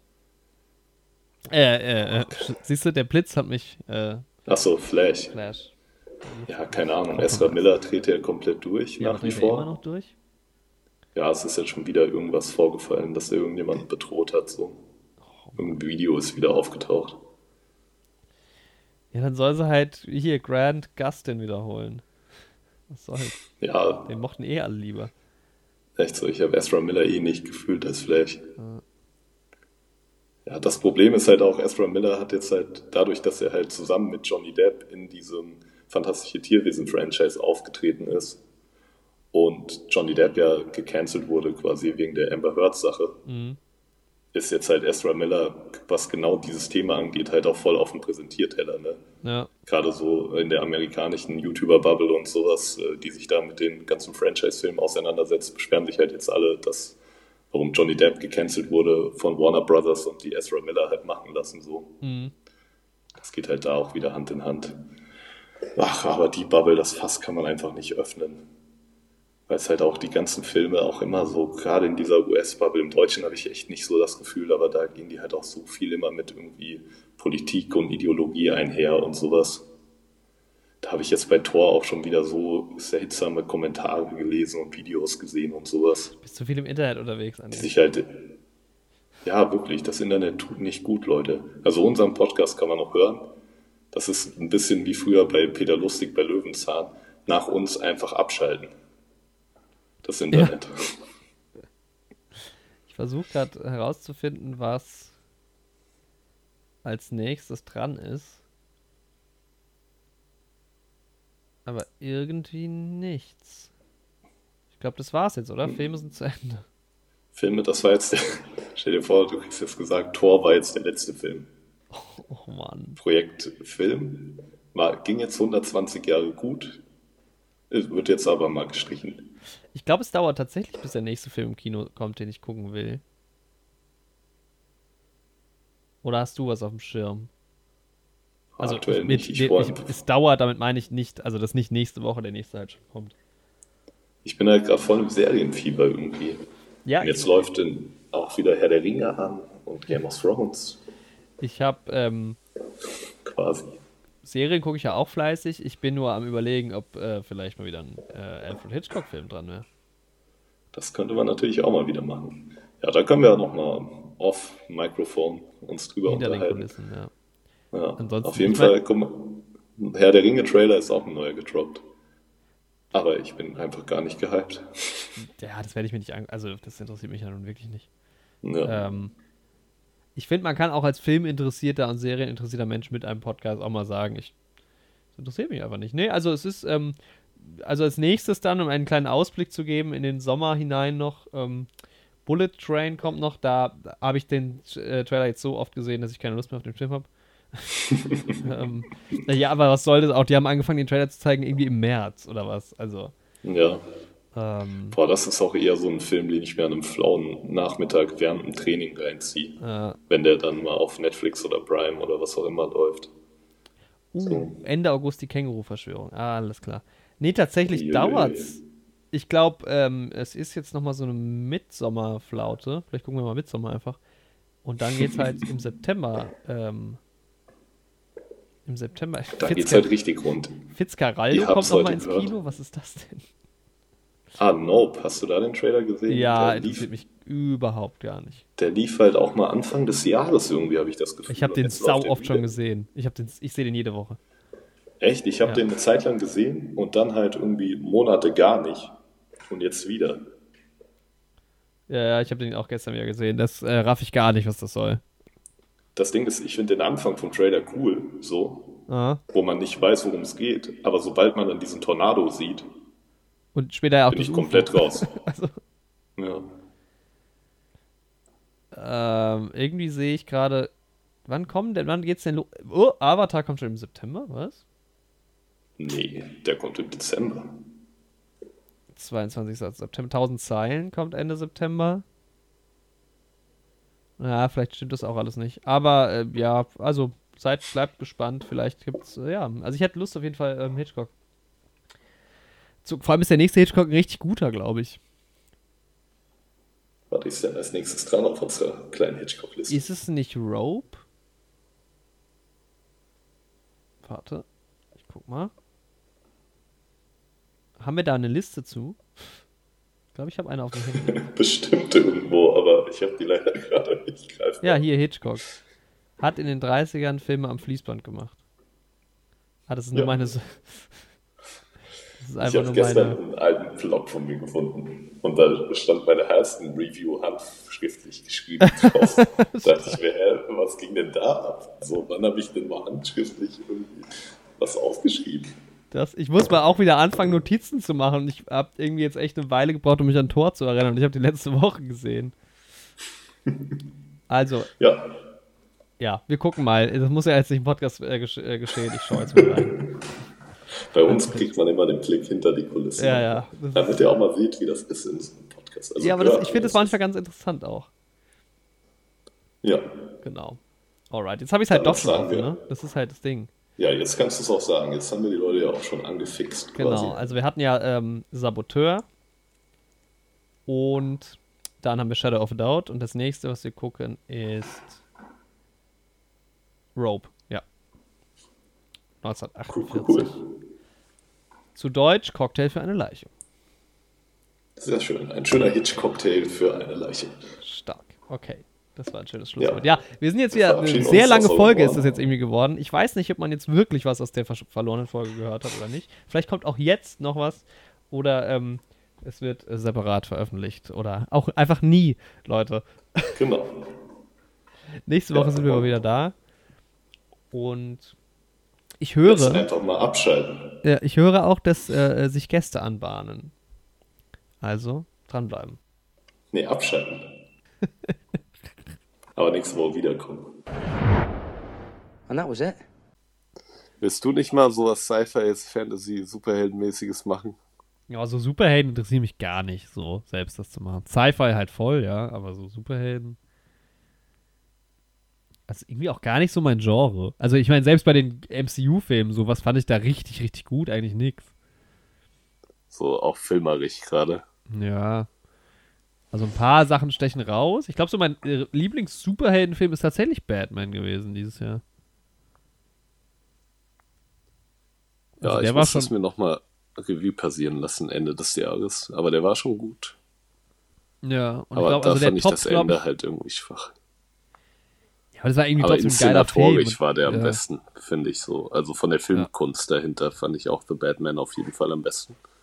Ja, definitiv. Also das, da kommt halt. Ich meine, klar, so Endgame hatte natürlich extrem Impact, aber Endgame an sich war jetzt nicht so ein genialer Film. So, und auch, auch so Filme wie Far From Home, die ich super geil fand, oder Ragnarök. Ich glaube, der. Aber da, ich meine, natürlich ist ganz klar, was der beste Superheldenfilm ist. Also da gibt es ja gar, kein, gar keine Diskussion. Das stimmt. Es ist nur die Frage, ob es ein richtiger Superheld halt ist. Das ist dann die Frage. Aber äh, Ja. ob, obviously ist Birdman der beste Superheld. Ja, obviously Spider-Man 2, Sam Raimi. Was? Ah, Der war ja okay. Der war ja okay. Es war ja kein 10 war ja von 10 Perfekt. Meisterwerk. Du kannst mir ja nicht erzählen, dass, Perfekt. dass Spider-Man 2 ein Meisterwerk wäre. Ja, äh, für in, dem, in dem Kontext schon. Ja, aber Birdman ist halt Auch nicht schlecht, aber kein Spider-Man Kontext. 2. Nee, also, also wirklich, also, also Spider-Man 2 ist so dermaßen beschissen im Vergleich zu Birdman. Das ist Nee, ja wirklich, wirklich. Nee, also die Story ist ja extrem banal. ist Inszenatorisch wunderschön. furchtbar. Die Story, da kann einfach jeder mit reinversetzen. So. Ja, Das ist ja nicht genial, ist ja kein geniales Doch, Drehbuch. Doch, es ist genial, dass die Leute sagen, das ist ein Superheld. Wie viele das Oscars hat er nochmal gewonnen? Ja, die Oscars, Schmoskars. Wie Welche Oscars hat Malcolm, hat? Warte mal, okay, wie natürlich. Oscars hat Malcolm in Marie denn gewonnen? Wenn wir, wenn wir danach bewerten. Ja, 10 zu wenig, so. Ähm, ja, siehst du? Wie heißt denn der Spider-Man 2 Film? Einfach nur Spider-Man 2. Der wird mir hier gar nicht angezeigt, wenn ich Spider angebe. Spider-Man 2. So, Spi The, The Amazing Spider-Man 2? Nee, Spider-Man 2 von der 2004. normal. Ja, Hat eine 7,4 und einen 83er Meter. 7,4 und Malcolm in Marie hat eine stolze 6,6. Wir haben es ja nicht mit, ja, warte, Ja, wir haben es ja nicht mit Malcolm und Marie verglichen. Birdman hat eine ich hab's 7,7, so. Ja. Ein Metascore von 87. Zack. ja, da hast du es jetzt mit Birdman verglichen, aber ich habe es jetzt nur mal, noch mal auf die Waage gestellt mit Malcolm in Marie. Metascore von 53 übrigens, an der Stelle nochmal, wenn wir bei dem Vergleich sind, und einer 6,6. Warte, sich Metascore sind wir schon auf die Schliche gekommen, weil die alle Kritiker sich auf den Schlips getreten fühlen von diesem Film. Ja, wie bei Spider-Man. Guter Film einfach.